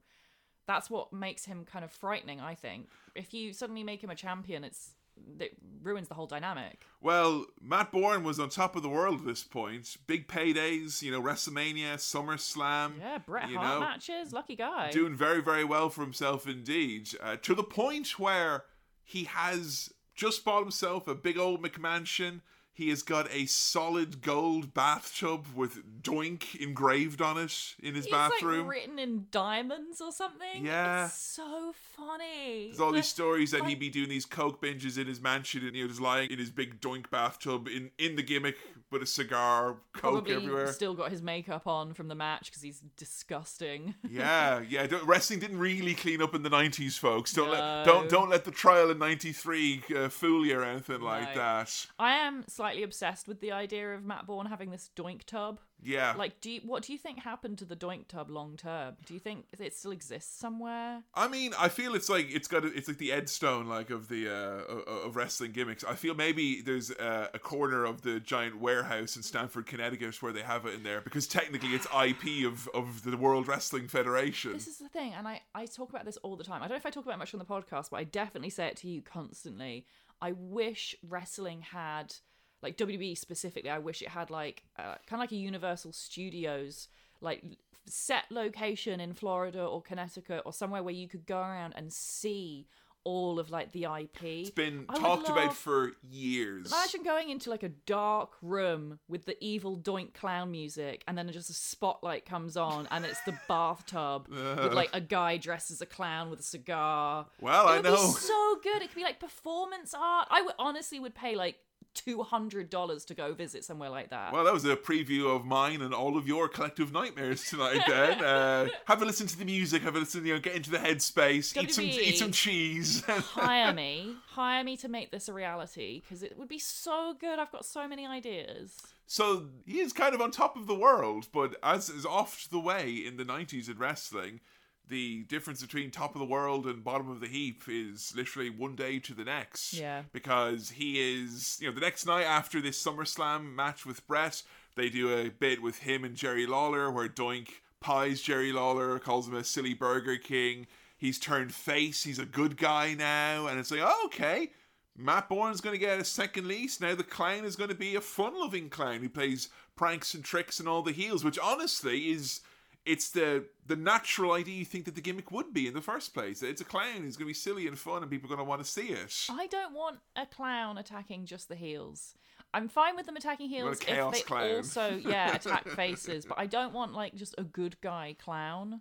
Well, literally days after that fact, he served his walk-in papers, and Matt Osborne is no longer employed by the World Wrestling Federation, and the fans wouldn't have even known because literally the next night at the house show. We had another guy portraying him, and this was a guy by the name of Ray Apollo, another journeyman wrestler who'd come through the territories, been used as a jobber and a hand in WWF, and similar size and build, maybe a little bit, uh, a little bit kind of slimmer uh, or kind of broader of shoulder. But yeah, the new, the new Doink, the Doink who actually you would have first been exposed to and Yeah. kind of fell in love with, was not Matt Borne. This new guy was Ray Apollo. But the thing is, is this is the you know if you were maybe subscribed to the dirt sheets or ringing up the hotlines, maybe you'd find out from Mean Gene. But uh, I doubt Mean Gene would be saying that on the hotlines. most people didn't know. And apparently, Matt Borne, this caused huge issues for him because he's left now and he's trying to kind of establish himself as a name and people don't even realize that he's not on TV anymore. Yeah. You know, that's and that's going to be one of the most uniquely strange feelings in wrestling ever because I think mm-hmm. we've had rip-offs and we've had people trying to redo stuff and you could go, "Hey, look at that man, that's bogus." But in the days before social media and the mm-hmm. internet, Just being replaced. and like you've just been replaced and you're sat there in your gold bathtub that has the gimmick written on it and someone else is doing it Yeah. and no one's going oh it's a new doink by the way it's like there he is the same doink like gaslighting the nation like. Mm-hmm. yeah. and i can't imagine that played over well with someone as fucked up Oh, and God. prone to self-destruction and And general and destruction. general destruction Yeah. as uh, as Matt Borne. Yeah. So how do you get over the fact that you've got a new doink and you maybe want a little bit of a smoke screen so people don't get a little bit wise immediately as to the fact that you know no shade at Ray Apollo. Um, and I don't want to praise Matt Borne too much, you know, piece of shit and all that he seemed to be in, uh, at points of his life. But um, you know, you're going from someone who is definitely like uh, a very skilled guy in the ring, a very unique talent, and someone yeah. With who- a legacy. with a legacy, and someone who maybe was able to give a gravitas or or a depth to a character that could very easily come across as like paper thin and very silly. I, Basically, what I mean to say is Matt Borne isn't the easiest person, better or for worse, to replace. Yeah, no, I think it's definitely Ray Apollo had it. I think he had it hard in a way, like Yeah. easy in a way because the character of Doink is quite vague and specific in in helpful ways in both aspects, but also yeah, because he's he's continuing on from Matt Borne, who would have been very well connected, and I'm sure like even though he's a piece of shit, like and people probably hated him. You know, they knew him. He was very Yeah. familiar, especially to the boys. And also as well, you had Steve Keirn as well, who was probably thinking he'd get airdropped into that Yeah. doink gimmick as well. You know, probably looking over your shoulder, constantly scared of like the other doinks that are gonna come get you. It's so funny that this was a gimmick that I was literally told as a child by Paul Heyman and Vince McMahon and Shane Douglas and all these you know, great names in wrestling. Like this gimmick is the kiss of death. It's the worst thing. And you've got all these old timey, like proper fucking journeyman legacy type wrestlers. I want to know. I fuck you. I'm doing. fuck you, I'll take No, your I'll kill you. I'll kill you. I'll kill your mother. Yeah, that's kind of like that. It, it kind of exemplifies the kind of dark side of doing that even the people themselves portraying it were at each other's throats, so to speak. But the great smokescreen is you have a Survivor Series coming up. Doink has turned face, and you got Bam Bam Bigelow's got his team of all these rough and tough customers, and this is starting like Bam Bam and Luna's feud with Doink that would lead to the WrestleMania match that you were so fond of. I And love. WrestleMania 10, which we did for Luna and for Pay Per View Classic on our Patreon page Such a good show. honestly one of my favorite reviews for Yeah. I've ever done Me ever. too. Pure joy. If wrestling ever had a happy ending, it happens at WrestleMania Yeah. 10, baby. but they did a thing at Survivor Series where it is a team of all doinks taking on Bam Bam Bigelow's team. So we got to see Bushwhacker Luke doink, Bushwhacker Butch doink, Men on a Mission They're not doink. introduced as the Bushwhackers though. It's literally just Luke Doink. Luke Doink and Butch, Doink. Yeah. And I don't want to say that, you know, I don't take away from Matt Borne's, you know, psychological abilities and the fear he instilled in us all, but out of context, if you see toothless New Zealander, old timey, scary, gnarled up Luke Still in the dungarees. Like they're not Yeah. dressed as Doink. licking fans and then turning in this clown and going, boy, right, mate. Yeah, yeah, yeah.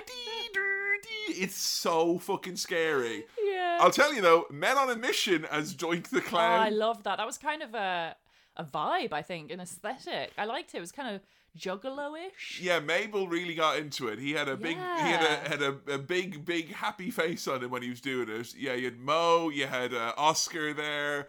So we had no less than five doinks in this match. when then also the real doink came out at the end and caused a distraction. So Team Doink was victorious. All five doing standing toe to toe to toe to toe to toe, and this led to one of my favorite rulings in WWF history. There can be only one doink. There are too many Doinks. There are too many doinks. Much like the Highlander, there can be only one. Yeah. And it's funny because Steve Keirn would have literally cut off Matt Osborne's head to become Doink Oh, the yeah. Clown at one point. Definitely. And all the energy would have come out.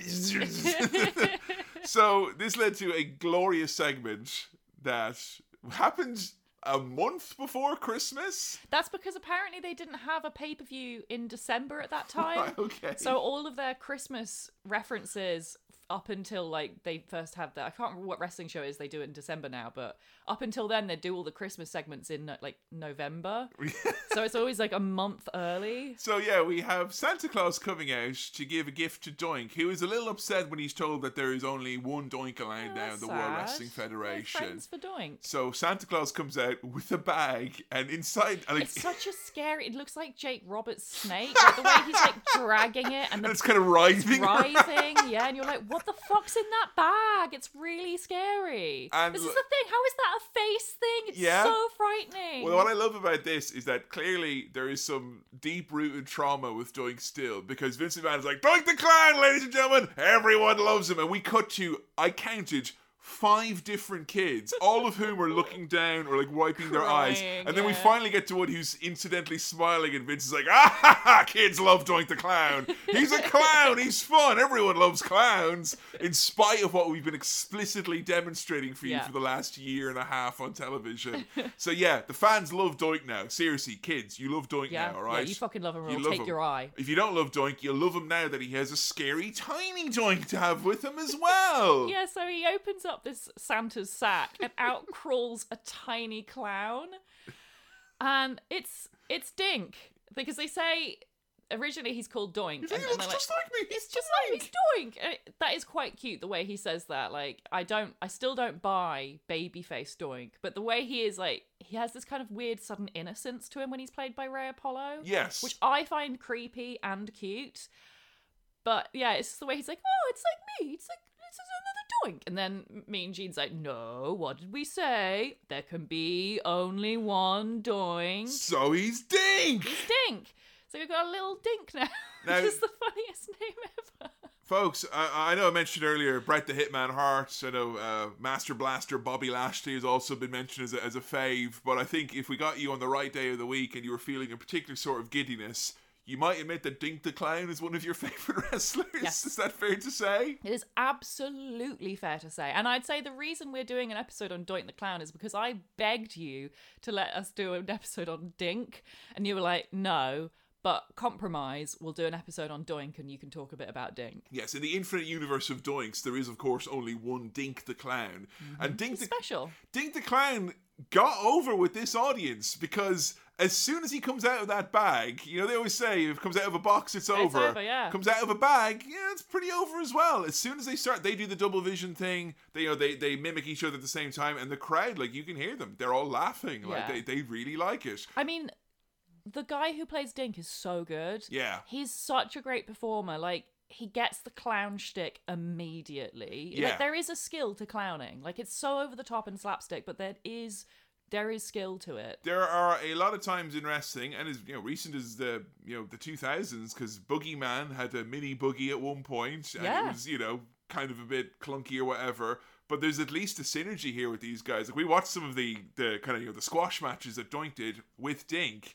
and you know he, he is not just something that's used at the end of the match. The whole match he is using Dink. You know they are in tandem together. It reminds me honestly of like The Shield. Yeah.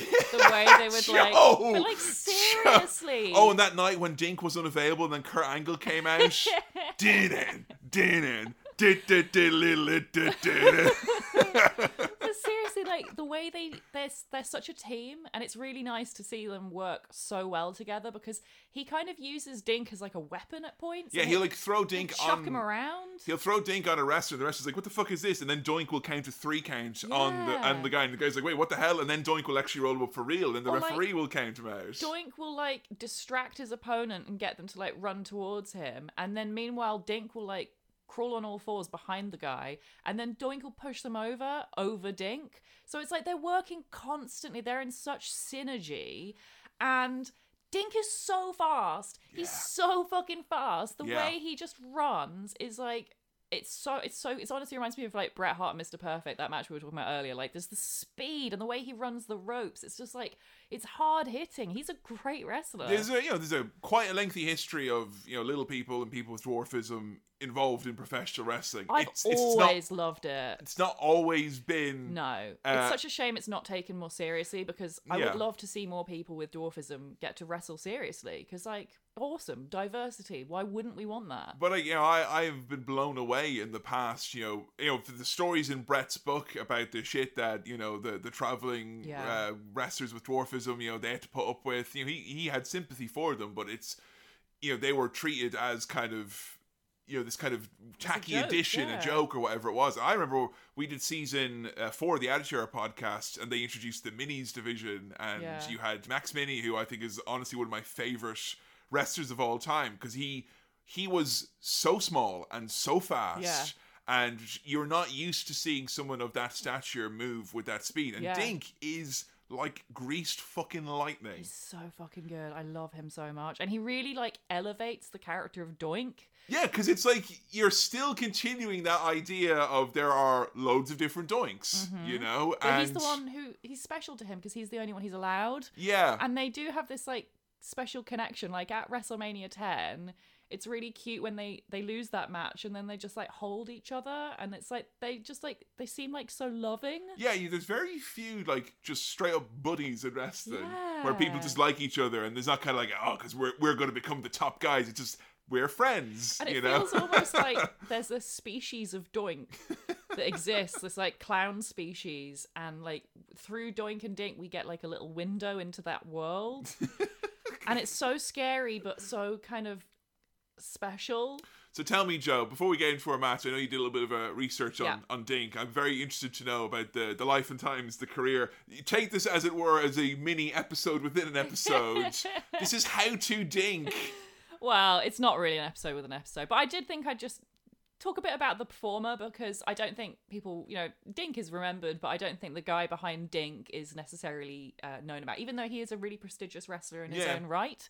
And that's something I'm really passionate about. Is like, as I said, I really care about the idea of getting people with dwarfism in wrestling and taken seriously. So Because I think there's a lot of people who might kind of go, "Oh God, you know, it was kind of it was awkward or it was uh, it was offensive or cringy or how I it was presented." So let's just yeah. wipe it from history. and I think that's so sad because yeah, a lot of those performers don't want their history to be wiped. They're legitimate athletes and they deserve recognition. There's a middle ground between recognizing that some of the portrayals were bad, but also they're performers, they're athletes, they were putting their bodies on the line as much, if not more so, Yeah. Than you know the other wrestlers on the roster. And I do think it's important to acknowledge that they were treated really badly. Yeah. Those performers, they were sure. paid much less money. The standards that they were kind of given were much lower. Like their their accommodation, the travel, everything. they didn't get just, merchandise. No, they, they, didn't were just get all you know, expected to like paydays. yeah, they were expected to kind of travel together in like Yeah. a small car. Like they're literally treating them like they are clowns. Like it's just it's disgusting. And it's really sad because these people are legitimate athletes with very, very good skills. So the guy who played Dink the Clown is a Quebecan Canadian wrestler because Aha! of course he is because he's amazing and all the best wrestlers are from Canada. and he's called Claude Giroux. He's still alive. He's in his late 60s. Nice. He performed as a few different characters. He he after Dink, he did kind of make a name for himself being like the mini version of other wrestlers. So yeah, there was a run in the late '90s where there was like you know Mini Mankind, Mini Yeah. Vader, etc., etc. Yeah. So he played, and I apologize in advance for the extremely offensive name that he was given, but he wrestled as the Macho Midget in the 1990s as kind of like a, a ver- Macho Man. a Macho gimmick, Man yeah, pa- yeah, kind of parody, yeah. Uh, which is sad, but I haven't seen the performances, so I'm, I'm sure because he's a skilled wrestler, he probably did a great job. But he was actually quite well known in the 1980s Okay. as wrestling under the name Tiger Jackson. Oh yeah, I've heard that name He's, before. he was quite famous. He would have went up in Calgary and Stampede yeah, and stuff like that. Yeah, yeah, yeah. So Amazing. he, uh, he, yeah, was quite a big name actually, and he would often wrestle with his brother Lionel Giroux, who wrestled as a character called Little Beaver. He wasn't. Little Beaver, yeah, yeah. you- you're familiar with yeah, Little no, Beaver? he was mentioned in Bret's book loads. Little really? Beaver, yeah, yeah, yeah. So they were both like, you know, again, serious athletes. Yeah. They did the circuits. They were like one of the boys. Like, Amazing. but when the uh, gimmick of Dink was phased out, Giroux left the WWF and he went back to kind of doing the indie circuits in like the late 90s. But he did make a brief appearance on WCW as Tiger Jackson, Oh, cool. which I thought was quite cool. That was when they went to uh, Montreal because it's his home territory. So Ah, I like the I see. I did want to try and find out what his opinion was on the uh, Screw the screw job. job, but I figure if Dink screwed Dink. if they if Dink they made a were very selfish decision, quite frankly. they were probably part of Stampede. I think we know what the, Yeah, I think thoughts so. were on that one. Dink walked out along with Rick Rude and the Bulldog and all. And fun fact I discovered from his Wikipedia page, he actually made a brief appearance at Joey Janela's Spring Break. well, it's been a GCW. Is that GCW? Yeah, yeah, yeah. All right, I didn't know that. I just always know it's Joey Janela's Spring Break. Yeah, yeah, but that's that's more recent then. This 2017. Yeah. Really? Uh, in the first ever clusterfuck match, where he bit Veda Scott on the bum Amazing. and eliminated himself from the match. So, Fantastic. That's du- so cool. Dude's a legend. I love him. I do want to mention as well because uh, GCW, there is another connection there with Doink because there was this lad who was constantly on the Alabama circuit who just wrestled as Doink the Clown, you know, Yeah. just like, hey, I'm Doink the Clown. He looked nothing like him. He was this heavy set dude. like a load of like legendary shit, you know, car park wrestling matches on YouTube of him. As Doink the Clown, he gained the name of Alabama Doink. Hmm. And when GCW they did one of their shows with a Battle Royale, they had Alabama Doink be one of the competitors. So move over, World Wrestling Federation. GCW might be inheriting the legacy of Doink as we know it. But look, as I said, he's still alive. He's only in his late 60s. Wow. Now, I'm sure he can't run like he used to. Probably but let's be real, he doesn't need to. WWE, if you're going to bring back Doink for a silly segment, bring back mm, Bring- Dink. bring back Dink. Give Claude Giroux a payday. He fucking deserves it. I'm really happy you found out some stuff about him. That's I really cool. I love him so much. So- I really, honestly, I really want to check out Tiger Jackson. Well, this brings us to a match that I was a little bit on the fence about because this match was voted the worst worked match of the year in 1994 by the Wrestling Observer newsletter. So, of course, we're going into something that is critically panned, so we may not enjoy it, who knows. This was the Survivor Series encounter from 1994 between Team Jerry Lawler and Team Doink the Clown. Excuse me, it's the royal family taking on Clowns Are Us in a traditional Survivor Series four on four elimination match Jo, give me the brackets. Who we got on both teams? it's really easy to describe this one. I would honestly show this to like a non-fan as like, look at what wrestling can be. You've got four clowns. You've got four kings.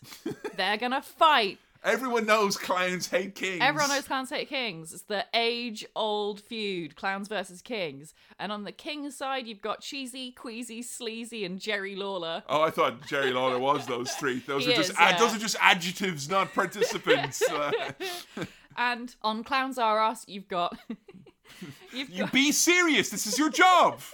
I've told you now. Be serious. Take it seriously. I apologize in advance. I'm gonna be so giddy throughout this match. oh my god. On the clown side, we've got Dink and Doink and Pink and Wink are joining them.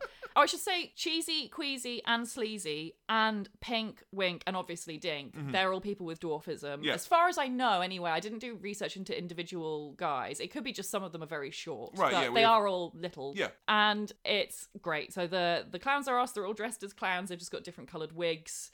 And the kings are all just like various shady looking kings. Yeah, they are. They, these guys look like kind of a, a, a like a bit of a wanted lineup. It's so like they've they, they've literally like picked. The, they had obviously a big stack of of uh, headshots, and they're like, who are the dodgiest looking lads here? Because Jerry Lawler comes out with this kind of smug look on his face, and the lads all dressed the same behind him. Like they all look really fucking dodgy. Like They all look like proper wrestlers. Like Yes. they're, all, they're all like hairy, and like a couple of them have got like mullets and a moustache and stuff. They all look kind of like dirty old men. Yeah, like you'd see them in the bar drinking whiskey and stuff. Absolutely. Like, you don't want to you don't want to get on the wrong side of them. Now, for many people, this match is basically the basis of uh, many nightmares that you could have because you don't want there to be four Jerry Lawlers, and you certainly don't want there to be four scary clowns if you happen to not enjoy clowns. I knew you were going to enjoy all this because, like, you enjoyed Doink so much in the first time you saw him, and like. This was the difficult thing about this episode was like trying to figure out which Doink was which. yeah. Because I was like WrestleMania, that there had to have been Matt Osborne who was portraying him. Hmm. But no, it was like you know the WrestleMania that you saw that was Ray Apollo. So when you were enjoying Matt Osborne slash Matt Borne's his run is doing so much, I was like, well, this is going to be great because the one you really loved is actually yeah, yet to come still. Apollo, yeah. So seeing Ray Apollo get to have this, you know, featured match with Jerry Lawler, and they got a lot of time for this one, folks. And if you like a bit of silliness, and very often in our pay-per-view reviews when we are looking at AEW and WWE, and you know, we're often kind of going, oh man, you've had kick-ass, knockout, drag-out brawl with guys bleeding and busting out the chop battles and all that, and then another one, and then another one, and then another one, and we're often kind of going like, just give me like something a little different. Yeah. You know, a, a moment of respite. It could be a little promo. It could be a match that maybe is slightly more gimmicky or comedic in nature. Mm-hmm. Behold the ultimate palate cleanser. Oh, so fucking because good. this is unlike anything I've seen in you wrestling in years and years and years. Yeah. And no, it's not because it's the worst match I've seen in 1994. This match is fucking awesome. Do you know what it really reminds me of? And I'm sorry if I'm getting a bit ahead of myself, but it really reminded me of some of the matches we did when we got into our Toru Yano phase. Yeah, for sure. Yeah, yeah. Or when we did the Colt Cabana episode, Yeah. you know, we did Wrestling Road Diaries 3 and a bit of a deep dive into the, the comedy wrestling. It's it's so like this. It's Yeah. Great. And we start off with a line of commentary. I can't remember who says it, but they're like, one thing about Jerry Lawler is the way he treats his little kings. yeah, they don't like that at all. Because them really Jerry. badly. He's a cruel king. Yeah, Doink is a benevolent clown. Yes. But Jerry is a tyrant, essentially. He he keeps trying to use his teammates as weapons and like ends up hurting them more than his opponents. Yeah, and like he's just like nasty to them. Like Doink is a supportive leader, but Jerry is just like undermining them constantly. Like when he tags in, he like slaps him in the back of the head. Yeah. He like pie face him to get out of the ring. If one of them gets like any moment of like offense or hope, Jerry Takes will come in and be like, "Ah, yeah. not me." Me. Yeah, he plays this panto villain He's to so the nines. And you know what? If you're not going to get full on comedy wrestling in a, in a show, and I get that maybe that's not the tone you want to set. Hmm. But I always think that Memphis style, it's something that you've definitely been drawn to. I think of the Honky Tonk Man. I Yeah. think of Jerry Lawler. I think, you know, Jeff Jarrett in AEW at the moment is someone who is doing a lot of this kind of over the top. You called it panto, but you know, I mm-hmm. call it Memphis. The you know, bit of a walk and talk, brother. You know, Yeah. where it's all pointing to the crowd and telegraphing the silly move and big wind ups. But man, I was in stitches watching this. It was so fucking good. You know, it was really, really funny. I love the somewhat confused commentary from Gorilla Monsoon, who was clearly like one day from retirement, sat here in a cowboy hat going, Well, I think they're a family, Vince, because their names all rhyme. we get a spot where Jerry Lawler's like lying on his back, and apparently the Jerry planned this spot with his kings, but they're doing it wrong. So they're supposed to be running over Doink's stomach when he gets on the floor, but his kings are a bit stupid. they're, I think. they're out of time, like. They're out of yeah. so they're doing it to Jerry. So they all like take it in turns to like run over Jerry Lawler's stomach to like fight each other. Absolutely love And that. And Jerry's selling it so much like a cartoon character, like oh ah ee. they play up like the threat of Jerry maybe getting his hands on one of like the smaller clowns is like kind of like oh you know but it's not like it's this kind of doom and gloom over the match but there are all these moments where like just as Jerry like you know is caught with his pants down or whatever it is you'll have like Dink runs in and puts a Burger King crown in his head and runs out and he's like what the? you know it's so like the timing because seeing there's eight people involved probably what five of which aren't regulars in the mm-hmm. company. This is match is pretty damn seamless. It's so good. You I know, mean- they're not making goofs and gaffs. Uh, you think that they would? I thought it would be a clusterfuck. You know, We get another spot where Jerry Lawler gets run over his stomach, and this time we get it from the clowns and the kings. oh, this is when they did the quadruple crisscross, where like you had four clowns running the ropes, and you had They're three all kings. running over his tummy. Yeah, and Jerry Lawler has just been trodden into the dirt. It's probably the most offense I've seen Jerry take in a match ever because he is kind of the, the ring general, I guess. Oh yeah, no, definitely, yeah. And then all the clowns get a go at trying to pin Jerry Lawler, and then all the kings get a go at trying to pin Doink. and you have to kick out. They do these kind of. They'll do the spot and then they try and you know mirror the spot, but it ends up working out bad for the heel. You know, and just little. So like one of the like, like Pink will try and pin Jerry, and he like throws them off. So Wink will try and pin Jerry, so he throws them off. So Dink will try and pin Jerry, so he throws them off. And then they just reverse it for the Kings, and it's just Or like Doink Oh, catches so the clowns as they're being kicked out of, and he'll slam them back onto Jerry or whatever it is. There's a great moment where Doink tags in. I think it's Pink. He's the one with the pink wig and no teeth. it's so scary. He tags him in, and he goes up on his shoulders for a little bit of clown fusion, and then Jerry's like, "Oh, I see what you want to do." and then instead of it being like, oh yeah, I'll get I'll get the smaller guy to go on my shoulders because he's horrible. He's like, I'm gonna climb on your shoulders. Yeah, So so he gets like Jerry literally manages it. Like this lad is fucking the weight of the world guy. on his shoulders. He's strong as shit, but then he like sells it. And he's like, ah, I've fallen over and stuff. So Jerry takes another bump. I loved how when the Burger King crown gets put on Jerry, he sells it. Oh, yeah. like it's like made of thorns. so good. He's so good at Crown selling. for a Burger King. yeah. So Doink does this very impressive dive off the top rope. He rolls through, and Jerry Lawler gets a big handful of the tights, and Doink is eliminated. And quite shortly after, we have Wink and Pink being eliminated. And I couldn't believe we were in this situation. If you had given me this match and like a dream scenario for me, be like, okay, last man standing, it's Dink the Clown. The shortest participant in this match is against the entire full team. Yeah. And it is. You've got Dink against the world, and he holds his own for as long as He you can imagine. does. And these kings are fucking nasty, right? Yeah. So Queasy, he's a biter. and he starts biting Dink, and then Dink bites Queasy on the ass, and then Dink bites Jerry's ass. There's so much biting in this match. I absolutely love it. And there's a moment as well where Queasy spins. It's just before Pink's Well, he eliminated. puts him on his head, isn't he? He Yeah. puts him on his head and he like does a torpedo spin or something, and it just it looks so impressive. It's so awesome. But the fact that you have like this moment where like the crowd get quite you know sad because Doink's eliminated, and Doink, Doink literally turns to the camera and goes, "But that's not fair. What's not fair?" And he was like, "Oh," and like hearing the crowd rally behind Dink, and you do get this moment where he clears the ring, and you think He does, and it's really maybe because you know. he's like a legit fucking pro wrestler and he's really good. Like you get these awesome spots then where it's Dink versus the Kings.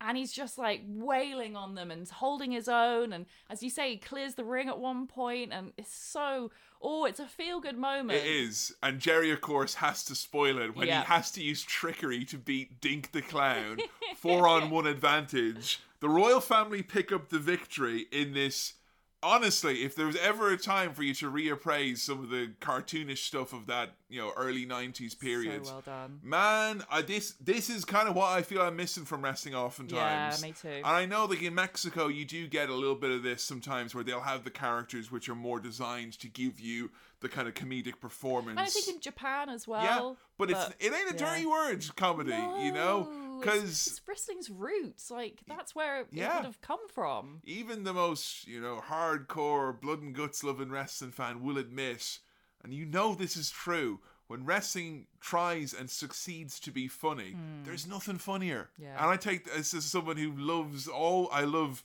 comedy in tv theater i love stand-up i love the good old-fashioned limerick i love every kind of comedy there is and man there's nothing quite like when you get the the, the physicality meets Yeah. the comedy and they pull this off perfectly i Because thought it, it's it's so reminiscent in some ways of like you know Charlie Chaplin or Buster Keaton or Yeah. someone or, or or like Laurel and Hardy. Like it's just it's so old school, but like it's a lost art. I think like it it, even makes me think of things like Airplane. Yeah. like like Leslie Nielsen and stuff like that.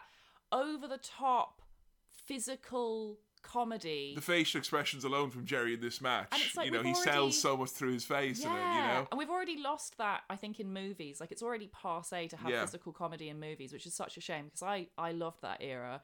But now we're also losing it from wrestling as well, and it's so sad. But oh my god, this is so good. When Jerry wins, he takes credit for winning. He's like, I did all by myself, even though it was his kings that did most of the work. Yeah, and he, and he sees them celebrating and He he's like, don't you dare. victory, pulls their arms down. So they just go to the outside of the ring and do it there. He gets so upset. And then Jerry, because they won't stop celebrating in victory and he hates these getting really upset, he starts to go to attack the kings. But then the clowns come out from under the ring. They've been hiding there. Clowns and kings join up. And they all join up and they team up on Jerry, who gets chased away.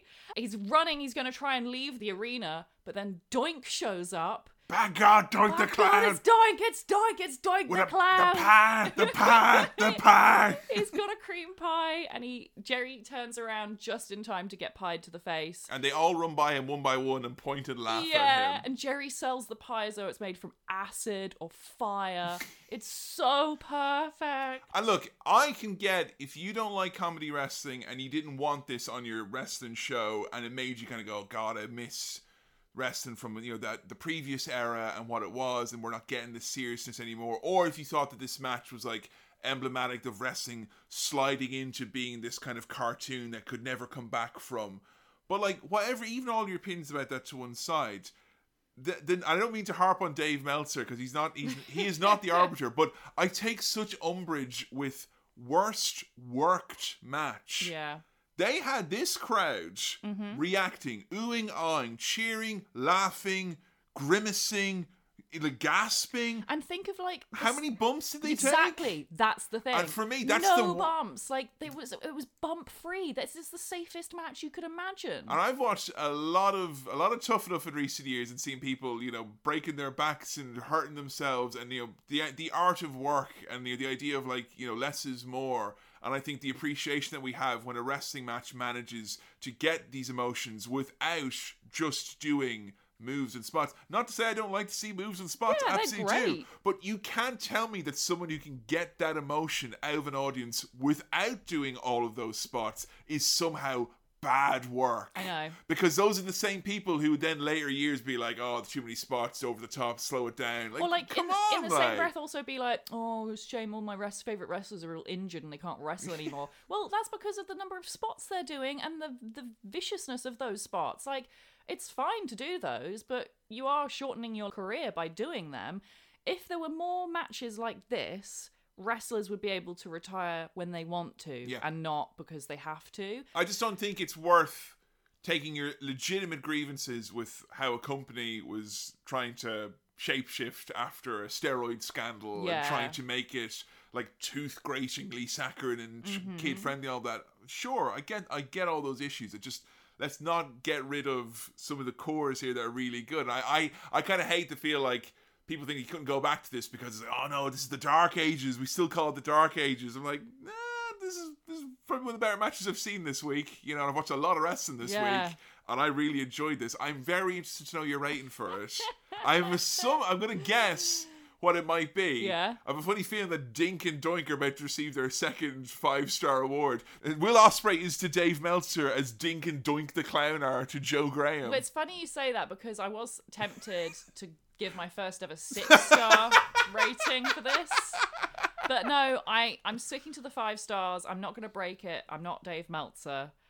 It, yeah, it got a perfect score. It's it's dear God, this is such a perfect match. It's it's so good, and I wish more wrestlers would feel able to do matches like this because And more I know- promoters, because I think there's, we know there's a lot of wrestlers yeah. out there who can do this. Yeah, oh, absolutely. It's I mean, the will it of the sh- of the hard, To promoter. be fair, like there is a lot of skill that goes on, and I think having Jerry Lawler in that match probably made things look easy because he is a fantastic.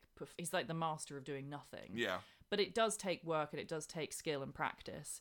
But oh my god, I just I loved it so much, and I wish there were more matches like this these days. And oh god, it just yeah, I could just gush about this forever. And you don't usually like Survivor Series matches. No, I remember don't. that's something that you're hate them. usually quite against. Yeah. So there you go. Not too bad for Doink the Clown. He's acquitted himself quite So well. Fucking good. And I do think that, you know, Ray Apollo again, you know, I think there's a lot of people who've portrayed Doink, but like Ray Apollo hasn't even got his own Wikipedia page. Yeah. I You mean, know? to be fair, look, Doink was barely in this match. It Yeah. was mostly the other clowns and the, the other kings That's and true, a bit yeah. of Jerry just like taking it all. Which may be part of the reason why I liked this match so much. I love seeing bad men get punished. There was a lot of that happening. There was a this. lot of that. very particular type of Felt a way. really righteous. Did you find out much about Ray Apollo then? Because I was interested to know because he was, you know, I thought it was interesting for you to have a look at it because he was the doink that was, you know, originally drew you to the gimmick. my so I- original Doink. you know, I knew quite little about him. So did you find anything about him? There's much? not really much about him, to be honest, because as you say, it's like it's mostly Matt Borne. When you when you search for information about Doink, it is mostly Matt Borne that comes up, which is mad because Ray Apollo played him twice as long. Yeah, that's true because he portrayed him all the way until 1996. Because Yeah. after this, Doink was still a mainstay, but he did become a jobber. It was like the Hmm. kind of the comedy character who, you know, he'd come out, people go yay, and then you could get a heel over by just beating Doink because it's, it's an easy way to make a you know a kid hate Adam Bomb or whatever it is, have him beat up Doink or Hunter Hearst Helmsley. I think actually Doink's last match was against uh, a, a new Hunter Hearst Helmsley. You know. course. But yeah, did, did you find Ray? I think you, you found an interview or two with him. Did I you? found an interview with him,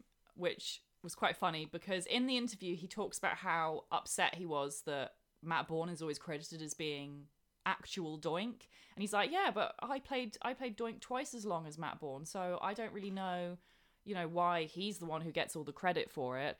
And um, I also don't like the fact that the fans always say that Matt Borne's the original pure Doink, and I, I just like stole it from him, and I'm a fake imposter and stuff.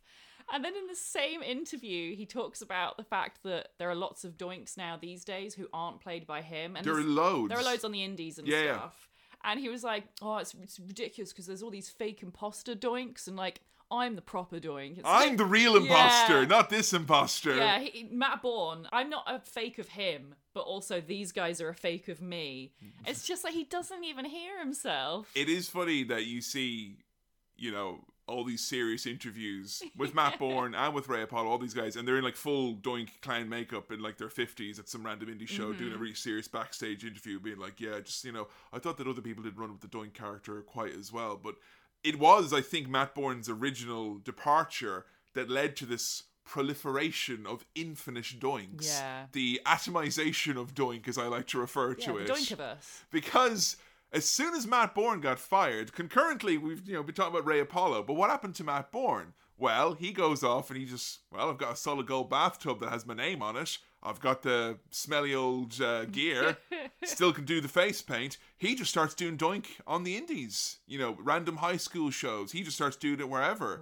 You know, he and he shows up in a place where, like, you know, keep in mind at this point, after he gets fired, he did try to leave the wrestling business. He tried to go straight for a little bit. Uh, his ex-wife in the Dark Side of the Ring said that he literally went on a rampage, like he just Yeah. completely had a, had a had a meltdown, Yeah, apparently he became like especially physically abusive at this time to his his family. and he was, you know, literally waking up doing hard drugs first thing in the morning. Like he was, you know, as Ray Apollo was in his ascent as doink, Matt Borne was the worst he had ever been physically and mentally. There was a thing that she said, his, his second wife, Michelle, she said that one time he went to a bar or something and he saw her ex husband and he, like, just decided to, like, pick a fight with him for no reason. He was like, "Oh, how dare you? You've been talking to my wife or whatever." And the guy was like, "What? No, I really haven't." But he was obviously in this drug frenzy. And so they they have this fight and the police come, they tase him. He fights the police and he gets arrested and put in jail. Fucking hell. It's, it's literally because he's trying to work a straight job at this point. It's literally like the wrestler where it's like he can't leave the business. But like, like he is, I mean, a very strong man and on a lot of very scary drugs. And apparently, when he was in jail, he ri- literally ripped the sink off the wall. Jesus, Mary and Like, Joseph. can you imagine the the strength? And he's meanwhile he's abusing his fat. Like, it's just fucking horrifying. It's really really dark. Which leads to the question what wrestling organization, if any, would have Yeah. anything to do with Matt Borne at this point in his career, Especially, at this point like, in his life? Using the the IP that is obviously owned by the WWF. So you have to be a company that has absolutely no regard for copyright or any care for the personal, you know, demons that fucking Well-being, yeah. shit, shitty, lame- morals. Yeah. Well, my friends, there is a little outfit from uh, No, really? Philadelphia, Pennsylvania, What? Where? because in 1994, who shows up? But Doink the Clown in ECW. and this was something, as soon as we were announced this episode, I got so excited about because I'd always heard rumors about this that Matt Borne did this weird kind of meta version of the Doink character in ECW. And I mm. was so excited to watch it. And we watched pretty much all of it. And it is greasy, weird, dirty. And what this comes to be basically is what Doink the character would end up being throughout the late 90s, which hmm. is this guy symbolizes everything that sucks about this new kiddie friendly, family oriented, silly circus wrestling. It's this stupid clown Doink. I do think it's interesting that at this exact time in WWF, Doink is a face. So he is, and he's got his cute like friend Dink and his little other friends Wink and Pink, and he's doing silly gimmicky matches with no bumps and stuff. But meanwhile, you've got now old greasy Doink oh my god! on. ECW of all promotions. I think the most I've reacted to anything in wrestling, and I've not been able to stop thinking about it, it's it for at least a month, which is the sight of you opening in the dirty ECW arena, all the rabid crowd are there, and all chanting at him, and in the corner. The fucking singlet isn't even buttoned up all the way at the bottom. The No, it bodysuit is pu- it doesn't fit him because he's put on a bit of weight. The face is like literally melting off him, and he's eating this fucking big apple, and it's just falling down his face. You're obsessed with him eating that He's apple. there. He's sat in the corner like, like he couldn't give two shits. And Joey Styles is like, "What's that clown doing here? we need to eliminate this element from the great sport of professional wrestling." And out comes Paul E. Dangerously's big dude, nine one one. Who just choke slams him over and over again, and the crowd are chanting one more time, kill the clown, and you've got Paul Heyman going, This ain't no circus! This is ECW! Like, he is here to prove a point of what wrestling shouldn't be. Yeah.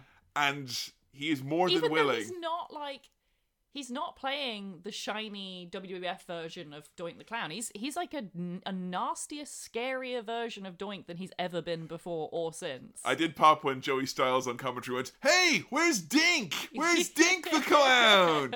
and like, by the way, they don't have the copyright for this. No. Much like they don't have the copyright for Enter Sandman or Alice in Chains or any of the other stuff that they're gonna be nicking on this show or whatever it is.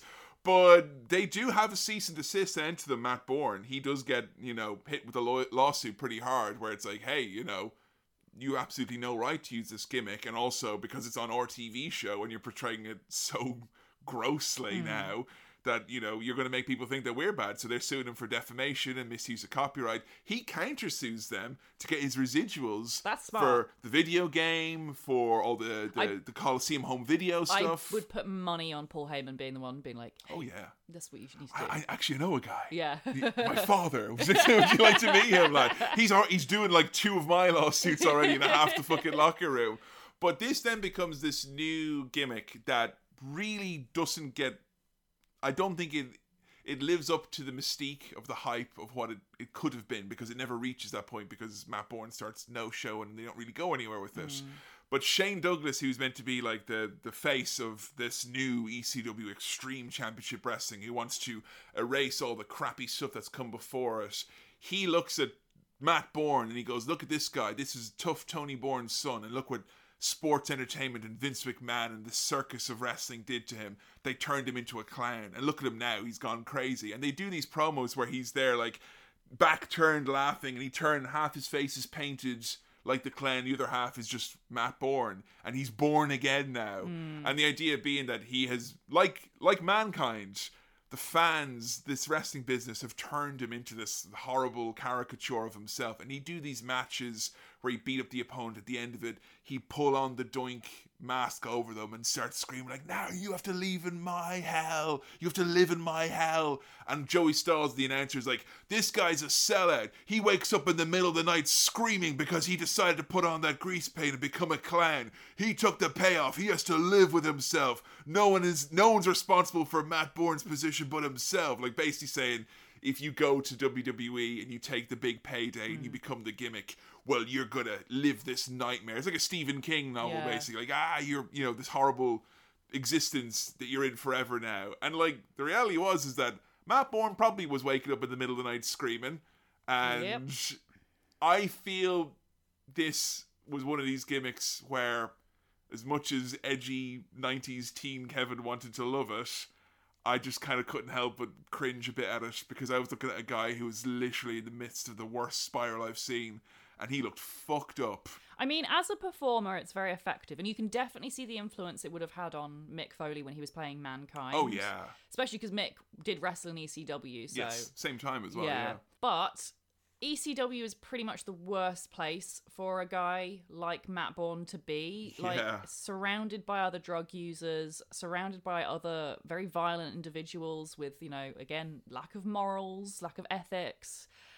And he's taking a lot of drugs at this time and apparently stuff gets really bad at home. Well, you know if it's you're you can't be trusted to be an ECW in the mid '90s. yeah, if, yeah. And it's a, you know it's a simple premise like hey you're a wrestler you've got skills and you've got a grievance let's put a camera on you Yeah. and gold will follow like with Steve Austin mean, right look- and it doesn't happen really it, I mean, it has the potential. He he is a good performer, but it's just the the lifestyle. It's not good for someone like that.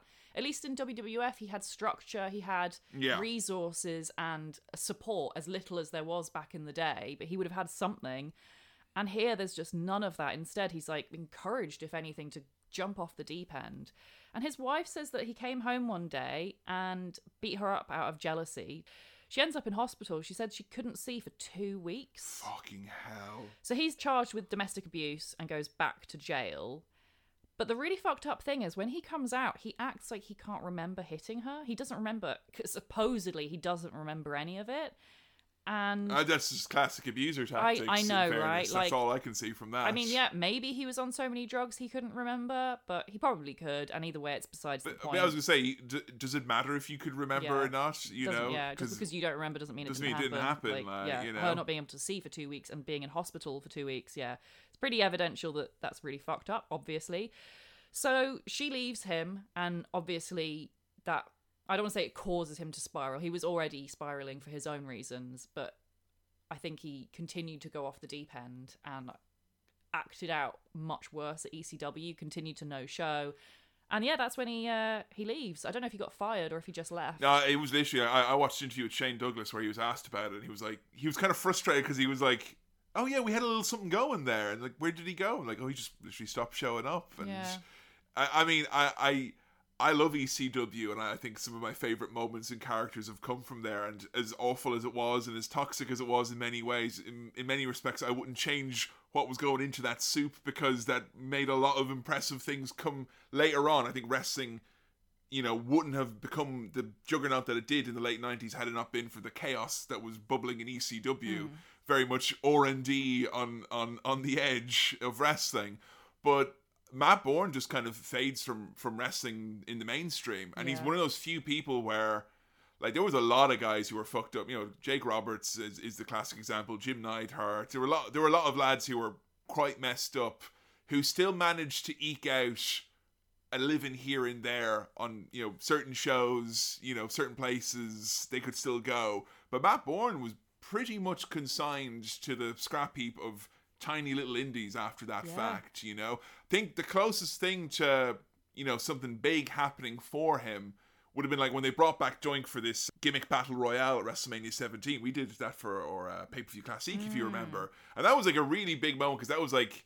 For me, that was like I was introduced to all these colorful characters, and that came a point where it was like people stopped grimacing at the silly past and could start being like, "Hey, look, this this silly tugboat and the gobbledygooker," and like hmm. la- getting to laugh now as opposed to just being angry about the silliness. But that was portrayed by the Brooklyn Brawler at that point, and the Brooklyn Brawler would go on to be Doink pretty much in all the appearances that Doink would have in hmm. WWE. I think there was one appearance of Matt Borne we saw for a Battle Royale in like 2007, hmm. and he looked kind of quite gaunt and skinny. Yeah. But they they weren't like it's the original. It's just like hey, it's Doink. It's Yeah. Clown the wrestler. Yeah. And like when Doink appears, you know, we watched a lot of Doink appearances from his later days. It's not the psychological mind games weird kind of Doink, or it's not even the Ray Apollo good times with Dink Doink. It's just wrestler the clown. Yeah, it could be anyone. Went down to the be- shop, yeah, Mm-hmm. got a clown costume. There you go. put it on an actor. It doesn't. Yeah, it's like the wrestling isn't particularly good. It's just yeah, it's a bit sad, really. So it just becomes a kind of a quick little punchline. And, you know, even when some of wrestling's kind of silly, cringy past gets embraced, Doink, I felt, was one of the last things that did.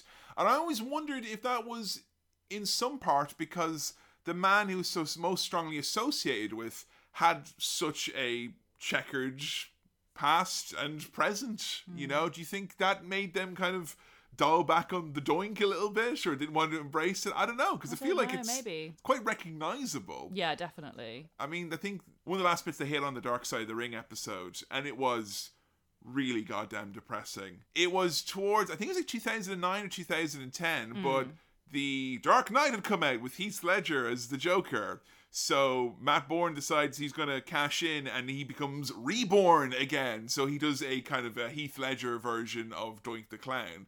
And like he just kept doing the Doink gimmick on the indies Yeah.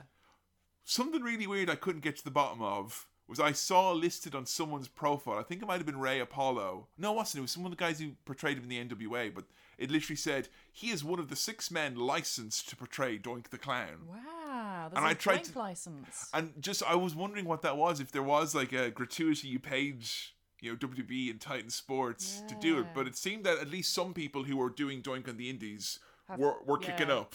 Right. Okay. But yeah, uh, I don't think Matt Borne doing a Heath Ledger impersonation. Let's let's just say Matt Borne in his fifties in a t-shirt and jeans, dressed up like Heath Ledger Joker, is fucking scary. Yeah. And he gets involved in quite a notorious little shoot fight, and I can't believe I'm saying this, with one of like, the nicest, most cuddly men in wrestling. Wrestling's Willie Nelson, and not just because of all the weed. It's Hacksaw Jim Duggan. And it wasn't supposed to be a shoot fight. Like beforehand, Matt Borne is like, I want, I want this match to be extremely violent. I'm gonna take a chair, a real chair. I'm gonna hit you over the head with it. And then you get the two by four and you jam it down my down throat. my throat. And uh, Jim Duggan's like, "What? No, we don't need to do that. Let's just do a nice walk and talk and get the crowd to chant America a bunch." Yeah, he, that's all Hacksaw does. He says USA, and he goes ho. Like, you, have you seen much of Hacksaw? No, not at all. He's he's Billy's fave wrestler, Oh, really? other than Eugene. Eugene, who also, by the way, Eugene Nick Dinsmore portrayed Toink the Clown Really? in that APA barroom brawl we watched for Vengeance, also on pay per view classic. Wow. Oh, okay. But yeah, Hacksaw Jim Duggan is not a no. he's not a shoot fighter. He's hey former football player who points at things. Yeah, he's barely even like a technical wrestler or anything like that. Like he's he's yeah, a Hulk Hogan sort. very much so. So yeah, he's like no. And then- also, I'm meant to be a very nice guy as well. Yeah. A cuddly bear. So Matt Borne's like, okay. And then the match starts and he just fucking goes for the chair anyway and he just starts beating up Jim Duggan for real. He just doesn't give a shit that he didn't consent. He's like, I'm gonna do this. He punches him straight in the dick. Mm-hmm. As in, as in, Matt Borne just goes bam, and like you literally see the two of them stood up in the ring, and Hacksaw's like, "The fuck's going on, brother? We shooting or working? Do you want to work? Do you want to work?" There's thirty people in the crowd, and Jim Duggan is like relaying this in this dark side of the ring, and he's like, "You know, I think it was about back when we were the Rat Pack in Mid South. He blames me." For getting him fired because I hit the fan and then he kicked the fan and kicked his eye out of his head So ridiculous. And like, dude, you've got so many problems in your life. There's so many issues. You've got kids right now who are like, you know, estranged, completely estranged. not allowed to see him. He's not allowed to see them. and like the few that few kids that he has that he is allowed to see, they're in awe of him because they think he's like this fucking superhero and misunderstood. Like you know, hearing the kids talk about him, who Mm. It's are really sad. clearly in awe of him still, Yeah. and the the ex wives who are you know one in particular who's like clearly worships the ground this man walks on, even though Mm-hmm. he's been dead for nearly ten years, and he's just here trying to. You know, it's like this kind of weird New Jack shit where it's like, what, you get these fucking blood feuds, you got a list somewhere, man? Yeah. Like, what is it? Like, you try to get all your beef settled before you die? Yeah. and it's so cringy and sad and it's embarrassing you know and that is you know one of the last kind of high profile things that happened with him it felt like in his last few years that maybe he was starting to turn the corner that he was cleaning up a little bit because there were some photos of him where he was looking really healthy and there was a couple of promos we saw him do for like some very small independents where he was doing some like training seminars and he looked Hmm. He looks looked amazing. really like he'd gotten stuff together, like he turned some sort of a corner. He never looks even back when he's Matt Borne in the you know the 80s. He never looked clean. no, he always looked fucked up to some degree. His eyes were always there was always this blankness in his eyes. But here in like yeah the late like 2000s 2011, 12, yeah, thereabouts. He looks like he things looks are clean. okay. His eyes are bright and sparkling. He looks like a completely different person. And it's around this time that he reconnected with a ex girlfriend of his from the 80s called Connie Cook, and she played a character called Mean Nurse Cratchit, which I am obsessed with. More evil nurses than wrestling. What a great concept. Yeah, an evil nurse. I would love to see more of that. Fan fucking tastic, especially because it's obviously influenced by One Flew Over the Cuckoo's Nest Yeah, yeah, yeah. and the stuff like that.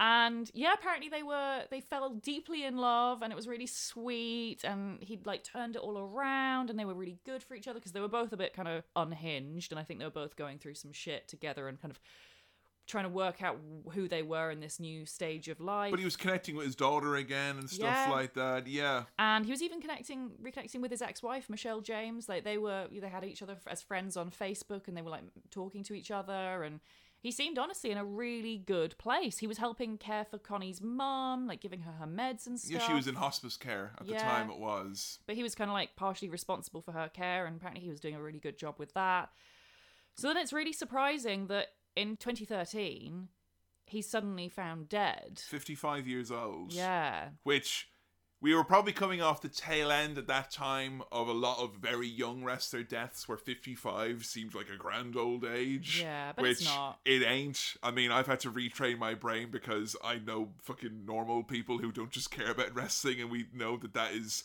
extremely fucked up yeah to die. it's, it's really young It's so young, but yeah, 55 years old. It was reported on, you know, TMZ as kind of like, hey, Doink the Clown's passed away or whatever it was. yeah And I think myself and most people would have just been scrolling on wrestling news and kind of seen that and went, oh yeah, and probably assumed, what, just an overdose, I guess.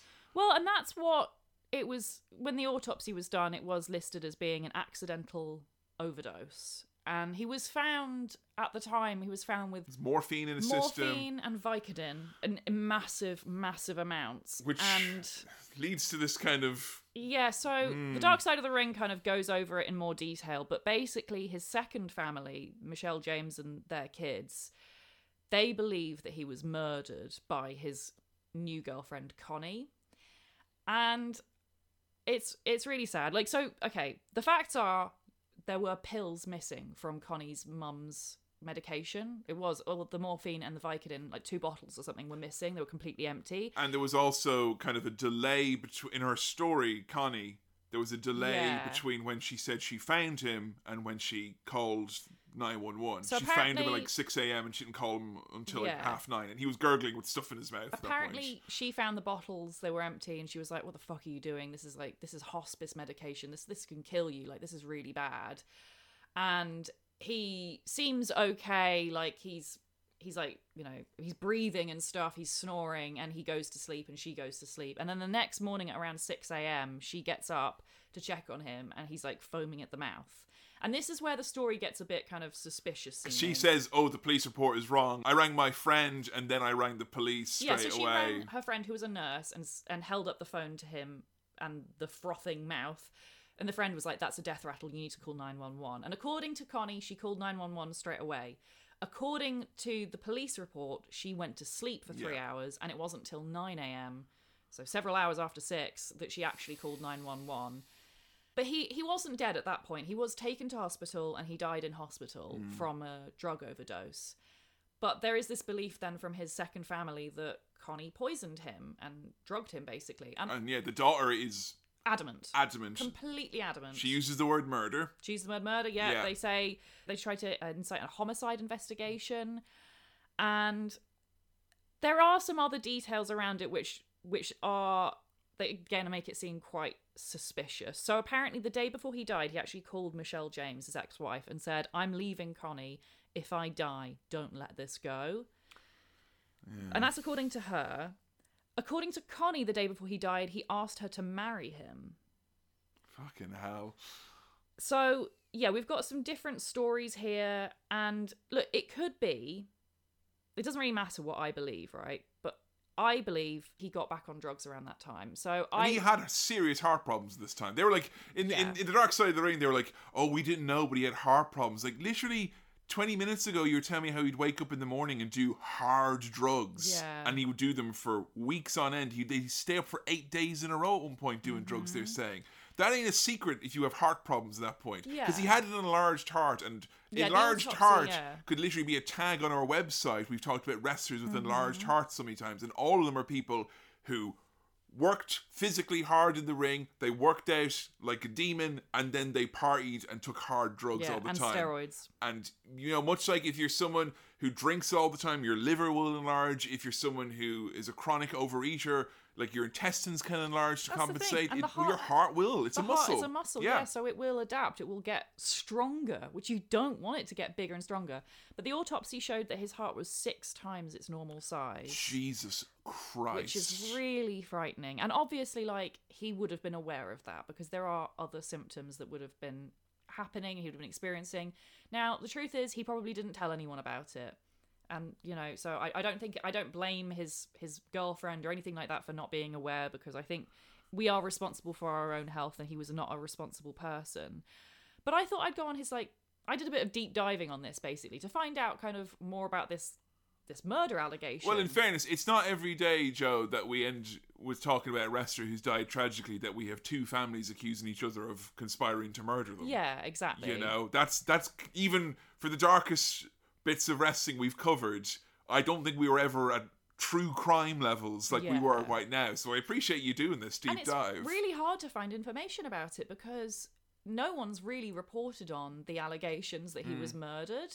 They take the police report kind of almost at face value, but then don't because, like, yeah, at face value, the police report makes Connie Cook to look really suspicious. Like, why did she wait so long to call nine one? Hmm. Yeah. one? The fact that the pills were missing the night before, like that would alone, you'd think you'd call 911 and get him checked out. But I think it's also important to remember with these situations that he was a very violent man and a very frightening man and a very unpredictable man. And there is a very high chance that she was just afraid and Yeah. she didn't feel that she had that kind of influence on him. so where did you look then? So I, I actually looked on. I, I read the Wrestling Observer, uh, the entry from the day he was reported on as, as dying. Dave Right. Meltzer does these Obituaries, long yeah. obituaries about the career and life and everything. He happened to mention that Matt Borne posted on Facebook shortly before he died, saying how regretful and remorseful he was that he had lost contact with two of his children Hmm. and how he really wishes he could reconnect with them. And it was on Father's Day, and it was like about a month before he died, and he was just like, you know, it, the message was look after your kids because you never know. Don't take Yeah, them for granted right, yeah. they, they they won't necessarily always be there. So i was like oh okay he's active he was active on facebook. That's interesting. I'll see if i can find anything. And he had a doink the clown official facebook page that he managed and it's very obviously written by matt borne. Like it's all quite unhinged stuff but in character. But through that page, I actually managed to find the Facebook pages of his ex wife, his kids, his current girlfriend at the day he died, and also his personal Facebook page. None of these were private. Right, yeah, yeah, public, yeah. Publicly listed. So I went through and I, I looked at the, the posts that would have been posted around the time of his death. And it really seemed like, yeah, in like 2011, 2012, he was getting his shit together. He seemed like a normal, well adjusted person. He was reconnecting with his kids. You know, he was back in Michelle James's life and they were sending each other memes and stuff and, you know, being very friendly and supportive to each other. And it was really nice to see. And then, about a month before he died, then it, his page started to get a bit weird. So Right. he starts like his Doink the Clown page starts to go a bit like more unhinged se- seeming, and it's mm. like I have so much going on this summer. I don't know if I'm coming or going, but It's that's the way. I like it. stuff, yeah. Miss my brothers. Jesus Christ. But then on his personal page, he's saying, "I can't wait to see my dad." he'd been passed away at that point. He died ten years ago. Right. So there's something weird going on there. You know, that I thought that was weird, but like I was like, oh, maybe that's normal for him. So I, I read the comments, and it was not normal for him to be saying stuff like that. All the comments were from his family and friends saying things like, "We're really worried about you," and you know, I miss my parents who died, but you know, we can't, we can't like act on these impulses to see them sooner. We, you know, we'll see them someday again in heaven. Hmm. Other people being like, "What the hell is going on with you? You haven't talked to me in a long time now. Please call me. I'm really worried about you." So this this his death took place against the backdrop of people worrying and noticing that there had been a change in him. Let's just say. Absolutely. Like he was posting some. I don't want to say like it's hard for me to say because I didn't know him, but it certainly seemed worrying. Pe- it made people who knew him felt it was out of character. Yeah, the fact that. The fact that he was getting suddenly normally all these messages he was getting from people were just very friendly, normal, like "Hey, how you doing? I miss you," and him being like, "Yeah, I miss you Mm. too, brother." And suddenly they're saying, "Please call me. I'm worried. I haven't heard from you in a while." Well, you can see then, I guess, why it's still hanging over both of those families Yeah, like a cloud. definitely because from the ex-wife, her family's perspective. He seemed to be doing really well, Mm. and you know he was back in their lives. I'm sure they saw that as a really positive thing. and I think he's been stolen away from them now. Yeah, and then he turns up dead. And I just checked out Connie's Facebook page just to see. I don't know. I don't know if what I was expecting really if she was going to be posting on Facebook like I murdered my boyfriend. Like obviously that's not going to be the case. But I just wanted, I guess, to see how she would have been seen by the second family. And Mm. she did post one thing which made me kind of laugh because it's so obviously like um, just a silly meme that anyone could share. But in the context of his death, it does look suspicious. Where sh- someone sent her a meme that said, She's my person. If I murdered someone, she's the person I'd call to help me drag the corpse across the living room floor Fuck me, man. and they shared that like a month before he died. So I th- look, I personally, as I said, doesn't matter what I think, but I personally think it's just a case of here's a man who was deeply troubled. He had many addictions and a mm. horrible relationship with drugs and alcohol, but he also divided the people in his life and kept them isolated from each other I made them suspicious of and made them other. suspicious of each other. Yeah. And Connie Cook played an evil nurse, didn't she? Where Yeah. she poisoned people. Yeah. And here she is posting a silly meme. Well, not her posting, but her friend posted a silly meme on her page about murder. And then he all of a sudden he he I I think I think he got in a bad place, got back on drugs, and probably and this, you see this all the time. It's really sad. People who previously have drug addictions and then go sober, they don't understand necessarily that you can't take the same amount of oh, drugs. Oh yeah, they re- if they relapse, it's, They it's relapse, a yeah. real a real difficult So it decision. could yeah. well have been that he took the morphine and the Vicodin, thinking, "Oh, I, I took way more than that back in my heyday," and but he wasn't used to that, and Mm. it just killed him. Well, you see, I, I'm really glad you did that kind of look into it because I think it just emphasizes what you know the end the end of that dark side of the ring felt like it was. It was just that the the power that he still kind of had over over those families. Yeah. I mean, we've talked about abusive people in this podcast before, people who've had really messed up relationships with their family. And I always think back to like Jake Roberts, you know, and we saw him in Beyond the Mat and him kind of cursing the fact that he was still alive and, you know, wishing that, you know, he had died when all his people around him had, had died and like, why, why isn't it me? Because I want to, oh, I'm a scourge on my family. I want to be gone. And I always think like, isn't it good that he did hang on because he's in a much better place with his family now? Yeah, And this kind of happens concurrently now where I was thinking about the fact that when I first started doing the research for this episode, and you'd look up Doink the Clown, and you were seeing less and less about Matt Borne, and you were seeing more like, oh, here's Doink the action figure, and here's Doink DLC for WWE 2K20. Hmm. yeah, it's all the IP now. and it's like Doink has become the IP. And then, like, when I just saw that Dark Side of the Ring, I thought, like he's been gone for 10 years Mm. and his hold on his family you know you might think it's a good thing or it's a sweet thing that he, the memory lives on but like he's caused them such pain in his life and in his death he continues to do so i kind of feel like I really feel as well. you know they were they're obviously very vulnerable. Like all of his wives had, as, at least as far as I could tell from the Dark Side of the Ring and the research I'd done, had drug problems of their own. Yep. and they were all abused. So they are very vulnerable people. And I don't just think it was Matt Borne who took advantage because after he died, there there was a legal team. I forget what they're called, but they were doing this class action lawsuit against WWE for um, concussions and CTE. It's been an ongoing attempt yeah, Yeah. that guy spiros i think his name yeah. is yeah and they basically pressured his second family into pursuing legal action. They tried to sue WWE for causing his death, and it's just like Shit like that just traumatizes families and Yeah, and delegitimizes. People who actually could ever claim and have a chance of getting some satisfaction. I know nothing about law, literally nothing. And yet, even I am able to see, you know, the autopsy says drug overdose and enlarged heart. It's nothing to do with his brain. Did he have CTE? Quite possibly, but it was not his cause of death. And any lawyer who's saying that you should pursue legal action against the biggest corporation with the most successful legal team in the world, Well, it just feels like you're making it an easy day at the office for Jerry McDevitt. Yeah. Which is exactly what they did. they don't care. And, it, and you know what? It discredits the other victims of the CTE scandal who actually were due justice, who did Mm. die of CTE related conditions. But he, in this instance, is not one of them. Well, I feel like we've hit upon a next level of troubled wrestler in when we're talking about Matt Borne, and I can't believe it's the same episode where we're talking about like the pure joy that even he brought as that character in different ways, and then the light-hearted, goofy nature of that character as it was portrayed elsewhere. It does make me kind of think maybe this is why they've just turned it into, you know, Wrestler the Clown as something that we can stick in a wrestling game. And hey, hey, I, I popped big time when I was playing the 2K game and they put in the special mime, you know, double vision doink taunt into it and stuff like that. But I kind of feel like WWE maybe want to keep fans somewhat at arm's distance from the legacy of this character Yeah. and who actually helped make it. I think if it hadn't been for Matt Borne doing that original portrayal, maybe the character wouldn't have had the legs because I kind of feel like that mystique, that kind of intrigue that he created by making it so dark and twisted at the start made it have legs for it to be then portrayed in other more kind of light-hearted ways.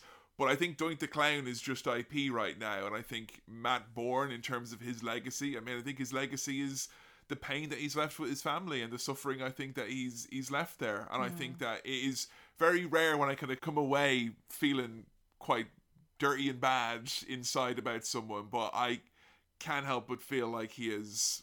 I don't know.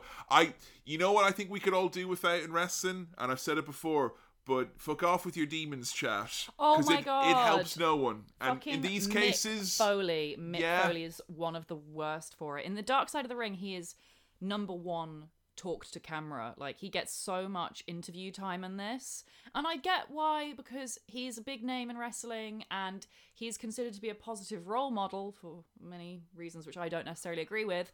And he was heavily influenced by Matt Borne and Doink the Clown. But Jesus Christ, he says at the end of this, he says his weaknesses were exploited by the nature of the beast.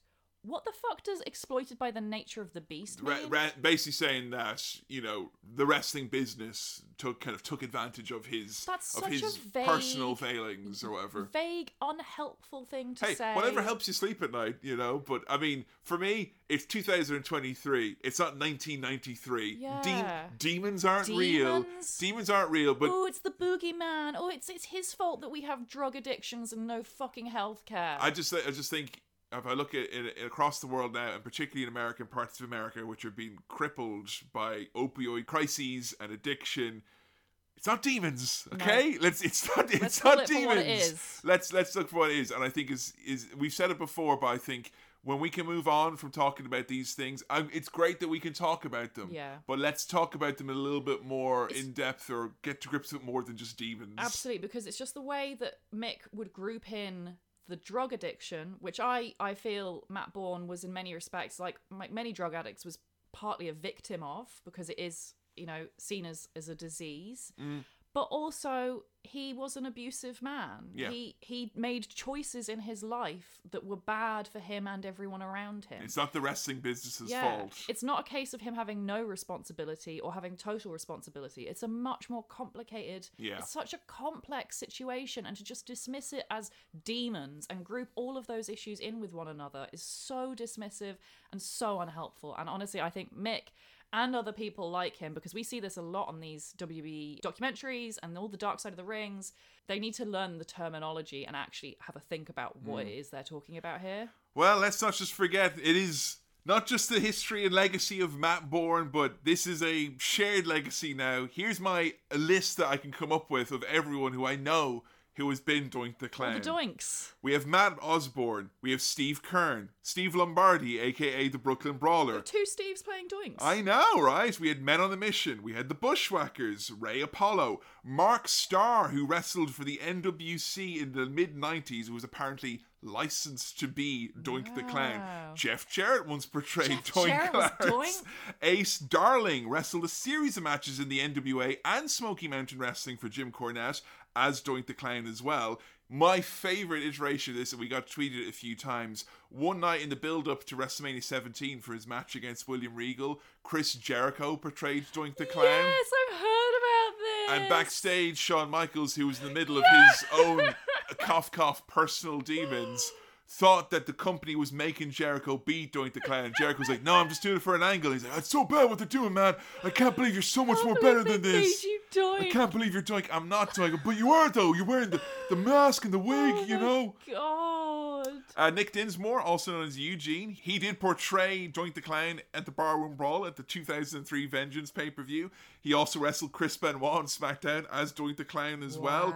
Alabama Doink, who had an 18 year tenure as Doink, Dwayne What? Henderson. We have an incalculable number of Doinks because I've heard literally stories of guys showing up to wrestling shows who aren't fully there yet, ready to portray a wrestler. And it's like, do you want to be a ninja or do you want to be Doink? Oh God, get rid of ninjas. Make them all Doinks. and an as yet unidentified man in the 2020 Money in the Bank cursed Stamford, Connecticut lockdown ladder oh. match. We did have a rando dude in a clown mask show up.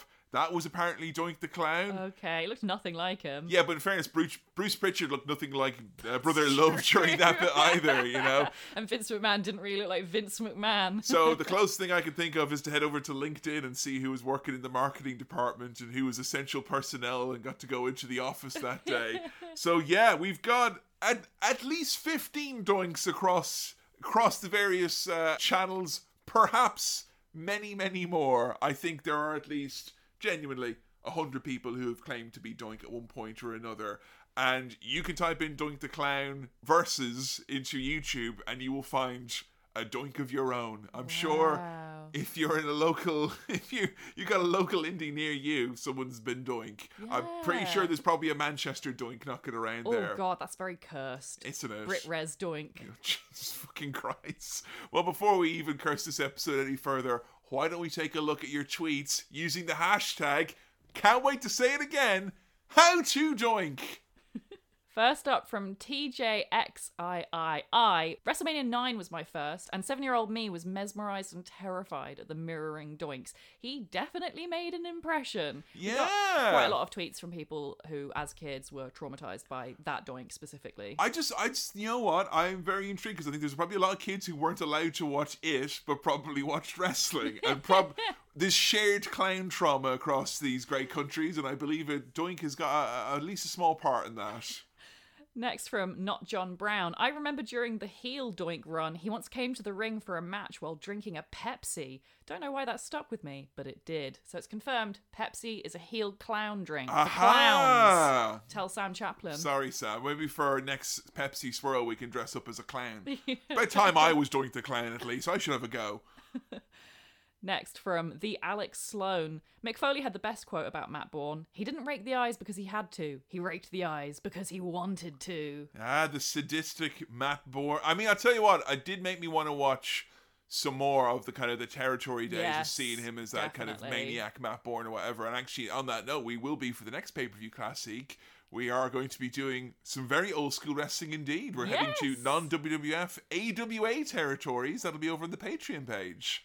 But yeah, this dude's obsessed with eyes. Just wants Yeah. to he wants to eat them eyes. Jesus fucking Christ. I don't know if So you're talking about a bar fight or a wrestling match there. I hope it's the latter. Next from Blue Thunderbomb, I'm still of the belief that early Matt Borne doink should have went much further than it did. An excellent creepy heel clown was awesome, and being a solid in-ring technician made the gimmick even better. I mean, I think it stands to the the strength of the performance that you know we mentioned just how short a time it was Yeah, a couple of years. during a period when you know if it was a gimmick that didn't last longer than a year and a bit, it usually wouldn't get remembered that Mm. much. You know, you can go back to those very early mid '90s shows or whatever, and there's a lot of names there that don't stand the test of time, but it shows you how effective that performance was. Yeah. you know. Now from CM Johnson 77. Don't forget our boy Doink made the cut for the WWF WrestleMania The Arcade game, which featured a whopping eight man roster. I mean, that's big. Wow, one eighth of the roster is Doink. Well, that's that's like I remember Kevin Nash recently in his podcast was asked about it. You know, how much did you get for you know? Did you get two paychecks for being Diesel and Kevin Nash in the new 2K game? And he's like, oh yeah, you do, but you get a proportion of how many wrestlers are on the roster.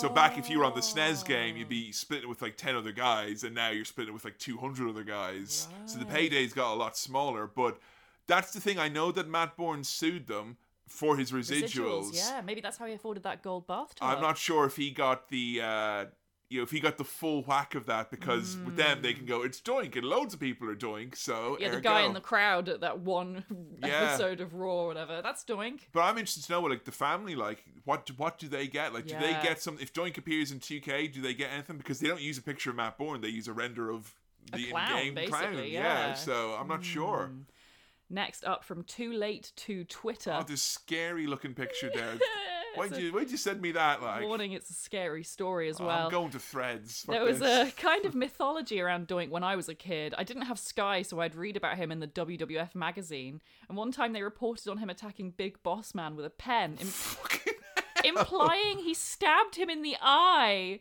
It made him seem too real, graphic, and terrifying. No, good luck. it's, what is with it with the eye? I need to unlearn that story about the about the. He's the obsessed with eyes. yeah, my my eyes feel weird now. I know mine too. Uh, Too late to Twitter continues. I would say that he is one of the few wrestling characters that was intended to be scary that actually managed to frighten us. Yes. Like Jake the Snake, he was unsettling and alarming based on his expressions and psychology, while his violence was quick and shocking. Yeah, I found myself several times, even at the tail end of our watching, just like I'd I'd just stop and like put down my notes and just look up and be like, "Fucking hell!" And it was generally when Matt Borne was just crawling into the camera and just turning and just just doing something with his face, Yeah. and it just. such an expressive face. Blah, yeah.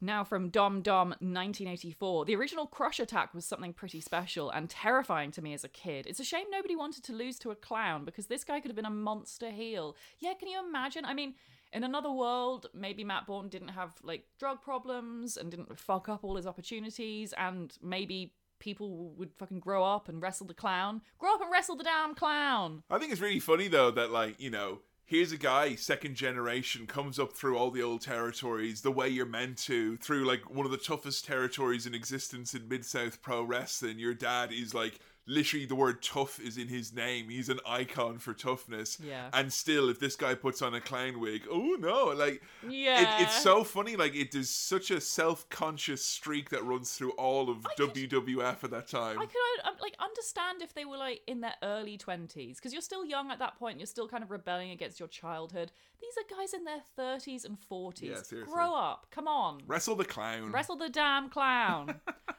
Finally, from Red Mage Jack, all I've heard about Matt Borne, classic Doink, is he had an excellent ring sense and grasp on psychology. He was incredibly troubled, and he came to the ring with a bear once. Yeah, I mean, I didn't want to dwell too much on how on uh, on old Big Josh, but he came to the ring with two bears, both of whom looked extremely distressed. I the thought of Doink the clown having a bear Yeah, I don't think he was. very scary. I think he's probably worse to those bears than Jake Roberts was to those snakes. Like, Those but poor bears. yeah, no more animals in wrestling, please. No. Thank you very much. Well, Jo, this has been a episode of extremes, uh, extreme mirth, extreme fucking darkness. Uh, wrestling from the mid 90s encapsulated, I think, you know, uh, everything you could expect from a chat about wrestling in that time period. What a weird time it was with How Chu Doink. I feel kind of giddy, but also kind of dirty inside. Yeah, I know. Ah, just as we thought we would. Yeah. I hope this has lived up to your expectations Oh, of what a deep dive is. But you know, you go in deep enough on Doink, and it became a true crime podcast there for a moment. yeah, didn't expect that. No, not even in the darkest annals of my anticipation of this episode. I think we'd end up here, but literally here we are. Here we are. I'm just so happy I got to watch a match with four kings and four clowns. the only thing I find funnier than the idea of some clowns is a bunch of kings. I fucking love kings. They're so silly. Wow, wow, that that is not going to lead us into what our next episode is. No, sorry, there's no easy segue. There's no easy segue. Our next episode is going to venture back to one of those uh, places we mentioned earlier in this episode, actually, somewhere where I think we maybe painted it in quite a dark light. We're going to look at it through slightly different lens. Someone who gave their life, their soul, their blood, their sweat, their tears. He broke his back and met his wife because of ECW. Our next episode is going to be about the innovator of violence and the man who once ate weird things. what? Oh, you're going to find all about it, Jo, when we do How to Tommy Dreamer for our next episode. And it immediately became more intriguing when I said Yeah. eating weird things. Well, no, you've raised my expectations too much because now I'm hoping for like LA Beast, Ryback, extreme competitive eating. I mean, I think the word. is he ex- gonna get sick? I mean, there is going to be eating. There is going to be a lot of extreme stuff, and there's going to be a lot of shots to the balls. Does he get sick? Uh, yes, he does at one point. Yes. But I think we need to talk about the long road it took to Tommy Dreamer to get to the point where he could be sick. When we talk about a wrestler who is indelibly linked with a company, I felt like to talk about Tommy Dreamer, we had to have a lot of groundwork in. Hmm. And I think we have done a lot of that with our ECW, Paul Heyman, Sandman, Rob Van Dam, Sabu, Dudley Boys episodes, all kind of building the groundwork. I feel you've got a sure enough footing with ECW. I know we did a pay per view classic about ECW as well Yeah. that we can finally delve into. A guy who at one point was one of my all time faves. Wow, really? Who in recent years has maybe done more damage to his own reputation. Honestly, I think he's really boring seeming. I think there's a lot of folks who, like me, really felt he was a self insert protagonist. Yeah, that's why I find him of so boring. What we wanted to be as men in I'm the late 90s, goddamn you. I'm not a white guy with brown hair, so I can't relate to him. You're married to one though, so yeah, you know. Yeah. You're gonna take a walk in my shoes, Jo. Okay. Okay. By which I mean we're gonna watch a man get hit in the balls over and over Oh. again. Alright. We're gonna watch a man who was involved in some say some of the greatest feuds, one of the greatest feuds in the history of professional wrestling. A man who was the close confidant, he had the ear of Paul Heyman, but also a man who may have risen to great prominence because of ECW, but also probably didn't get paid very much for it. And I don't think anyone physically gave more and had more taken from him from ECW than Tommy Dreamer. So we're after your favorite moments, your stories, your opinions, thoughts, etc. on the innovator of violence, the man who forged a name for himself in ECW onto WWE, WWE, ECW, his own promotion, House of Hardcore, and an ongoing relationship in Impact Wrestling as well. I'm after all of your thoughts, your feelings, some match recommendations, please, about Tommy Dreamer. He is someone who my opinion of has changed uh, somewhat over the years. He's someone who definitely at one point I would have said was a hero of mine. Wow. But I don't you know- don't want to say that anymore. I don't know if I'd be saying that as much anymore. I have, as a matter of fact, grown up a little bit since I was 20 years old, rocking an ECW shirt. Oh, I'm glad. Uh, thank God. That's Yeah. hence why I'm married now. but don't forget to use the hashtag how to Tommy Dreamer. There will be a tweet available, of course. As always, head over to howtowrestling.com for all your information about all the episodes, upcoming episodes. All the artwork is there, all the match listings, the recommended bonus viewing, etc. All that and more available at howtowrestling.com. And if you want to help support the show and keep it ad free and 100% fan and listener supported, and get access to over 120 pay per view reviews, amazing series like Pay Per View Classic, easily the best podcast I think that I'm ever involved with, the Pay Per View Classics. I absolutely adore them. Jo sets a brief about a show she wants to watch. The people on Patreon vote for it. Then we review it in depth. They're fabulous. There's some involving Billy. There's loads of a lot of variation. We've done ECW, WCW, modern WWE, classic Attitude Era, Golden Era Wrestling. We're about to do some very classic AWA. Fabulous series as well, like our YouTube Wrestler Review series, where we've just after reviewing John Cena's secret cooking channel, and Ryback's YouTube channel as well as that, and Bobby Lashley's YouTube channel, none of which are what you think they are. Total Divas, we're reviewing all of it with our new series, Totally Divas, the heady days of 2013 of texting while driving, drinking into excess, and watching John Cena and Daniel Bryan's personal lives unfold through the lens of the Bella twins. A lot of fun to be had over on the Patreon page for as little as $5 a month. Thanks to everyone who's joined us so far, and you can back out whenever you like. Jo, are you excited about Tommy Dreamer? Uh, yeah, I guess so. Um, it's it's hard to come from such highs such as Doink to. Well, there is only one Tommy Dreamer, I'll give you that, okay? Oh, So there's not going to be an infinite crisis of Tommy Dreamers here. Didn't ever dress as a king or a clown. Now, there's a lot of people who probably dress like him, though, you know. Well, I don't know how that would. It's just black t-shirt and Track pants, Track baby. Yeah. so everyone dresses like that. Jo, everyone's obsessed with Y2K at the moment, so why not head back to the late 90s, the early 90s, right? That's what people want to see, right? Yeah. well, until next time, well, we're going to head to the extreme one more time. It's a goodbye from me, Kefin. And a goodbye from me, Jo. Thanks for all your help getting through this crisis of infinite doinks, and we'll see you next time on How to Wrestling. See ya.